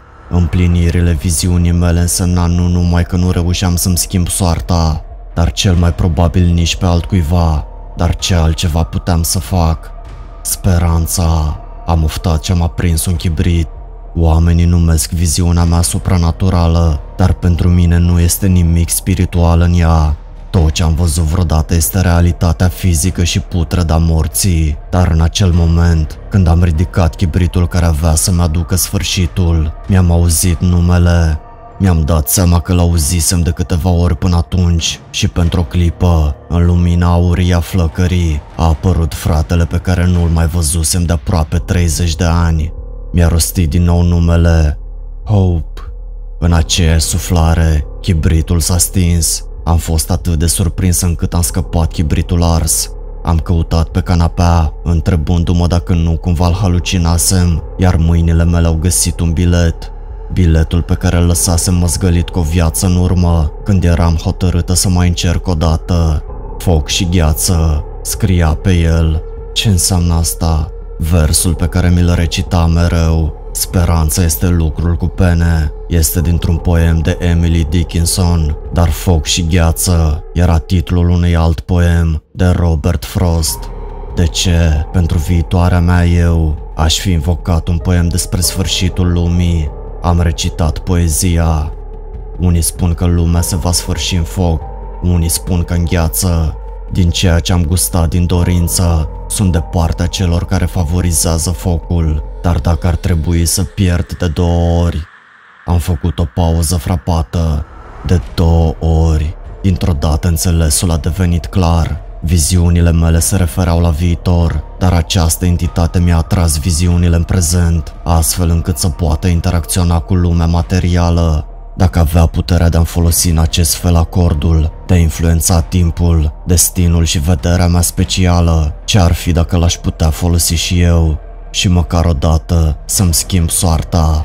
Arderea mea ar însemna să-mi împlinesc propria profeție. Nu înseamnă nici măcar distrugerea entității. La urma urmei, pasagerul X fusese mort, dar era încă posedat. Era foarte probabil ca entitatea să continue să se folosească de cadavrul meu, indiferent cât de crocant ar fi fost. Biletul meu îmi spunea să nu pierd în foc. Ei bine, am înțeles că nu era gheață, dar existau destule adâncuri reci care ar fi putut înghiți Seastar și toate bărcile de salvare și ar fi putut să se asigure că această abominație din mine nu va ajunge niciodată la țărm.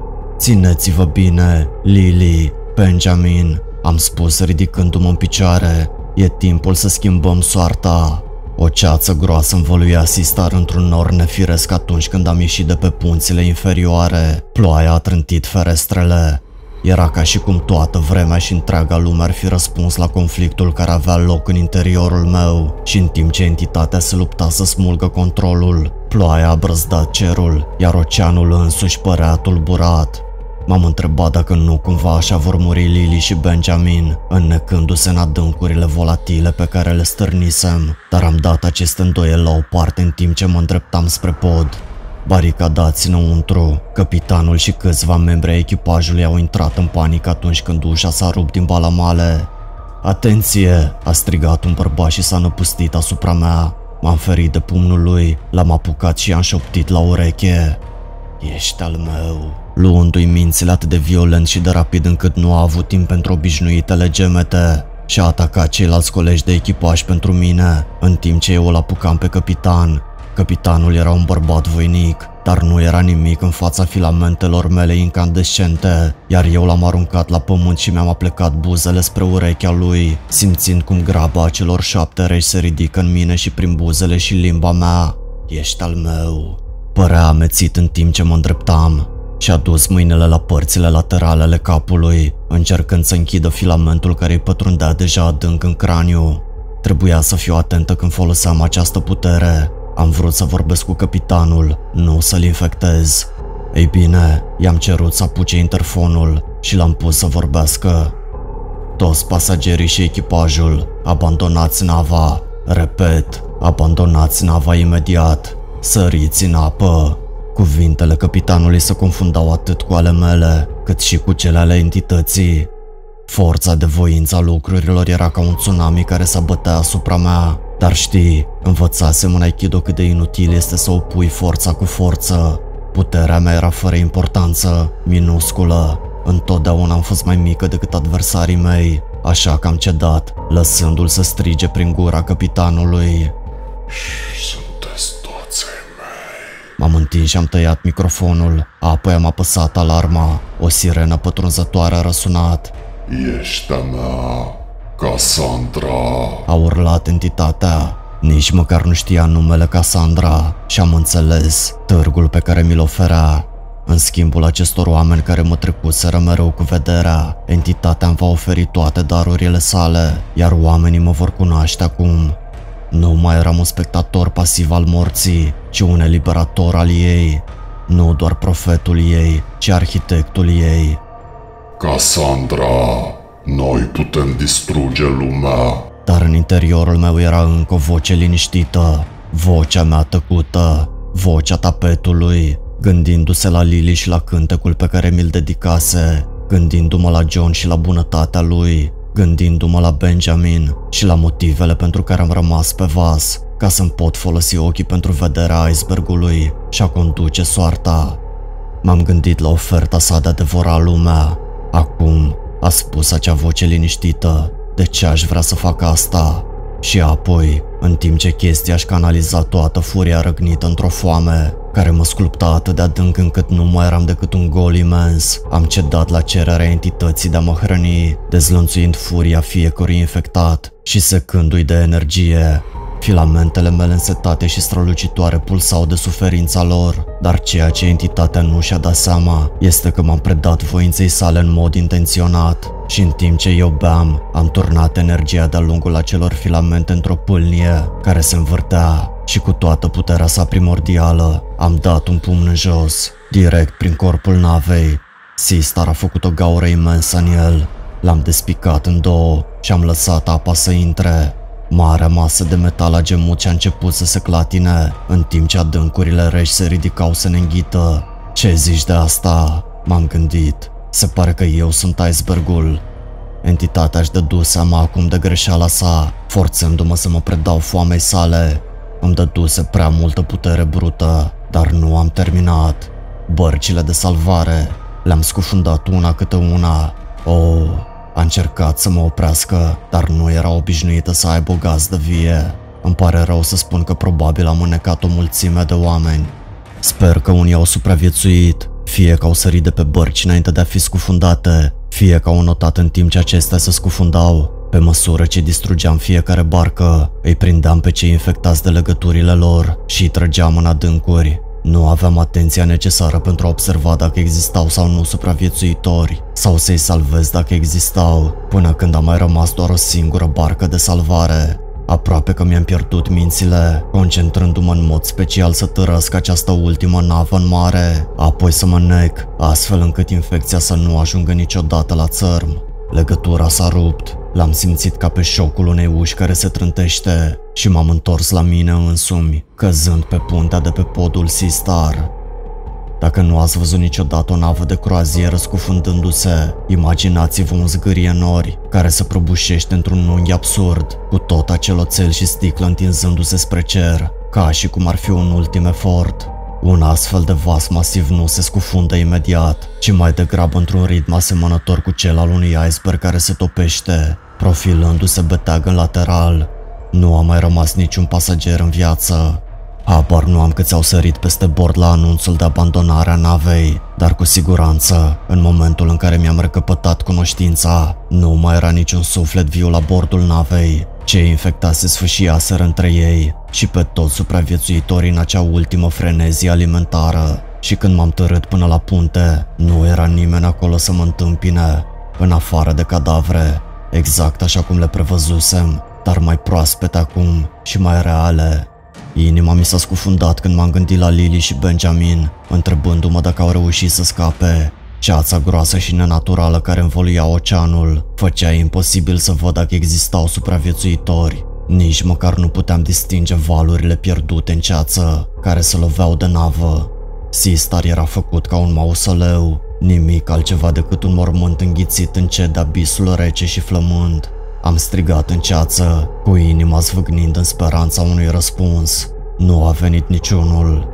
Un colac de salvare, unul dintre ultimele care mai erau agățate de balustradă, m-a ținut pe linia de plutire după ce Seastar s-a scufundat. Un vas de pescuit m-a găsit în cele din urmă, în derivă și abia conștient în largul oceanului. Și acum ne-am întors de unde am început. Nu a fost trimis niciun semnal de ajutor, dar bineînțeles, paza de coastă a presupus că furtuna și presupusul val au fost motivul atât lipsei de comunicare a Seastar, cât și a dispariției sale. Singura barcă de salvare care a scăpat a fost recuperată. Dar deși unii membri ai gărzii de coastă au afirmat în rapoartele lor detalii îngrozitoare, aceste rapoarte au fost rapid ascunse. Solicitările de informații din partea familiilor și a celor dragi au fost întâmpinate cu asigurări vagi din partea gărzii de coastă despre faptul că caută supraviețuitori și că vor notifica familiile cu privire la descoperirile lor, dar în general, aceștia au rămas în continuare tăcuți. Am vrut să vă spun asta cu două scopuri. În primul rând, pentru a împărtăși adevărul și, de asemenea, regretele mele. Am făcut tot ce am putut pentru a împiedica această abominație să se răspândească, dar acest lucru este o consolare rece pentru cei care și-au pierdut viața sau pe cei dragi. În al doilea rând, am scris aceste rânduri în speranța că aș putea auzi de la cineva, oricine, care a supraviețuit. Lily, ți-am lăsat multe mesaje pe telefonul tău, precum și lui Roy de la bar, sperând din răzputere că, cumva, tu și Benjamin v-ați întors. Nici nu vă pot spune cât de mult mi-a ușurat inima să primesc mesajul vostru. Mi-ați lăsat un mesaj vocal atât de amabil, explicându-mi că ați fost nevoie să semnați un contract de confidențialitate și presupun și alți supraviețuitori după ce ați fost ridicați de paza de coastă. Cum ați fost ținuți în carantină timp de săptămâni întregi, în timp ce vă monitorizau pentru simptome, cum v-au pus nenumărate întrebări despre ce s-a întâmplat la bordul Seastar, dar nu v-au oferit niciun răspuns în schimb.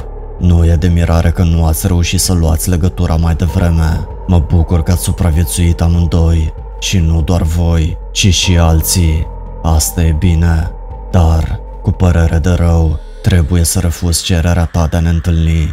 Oh, nu din cauza contractului de confidențialitate, ci, ei bine, îmi amintesc prea bine, în timpul acelor mulți ani, cum era când întâlneam pe cineva doar pentru a-i strânge mâna și a ști că timpul lor a expirat, că toate planurile lor de viitor au fost fără rezultate.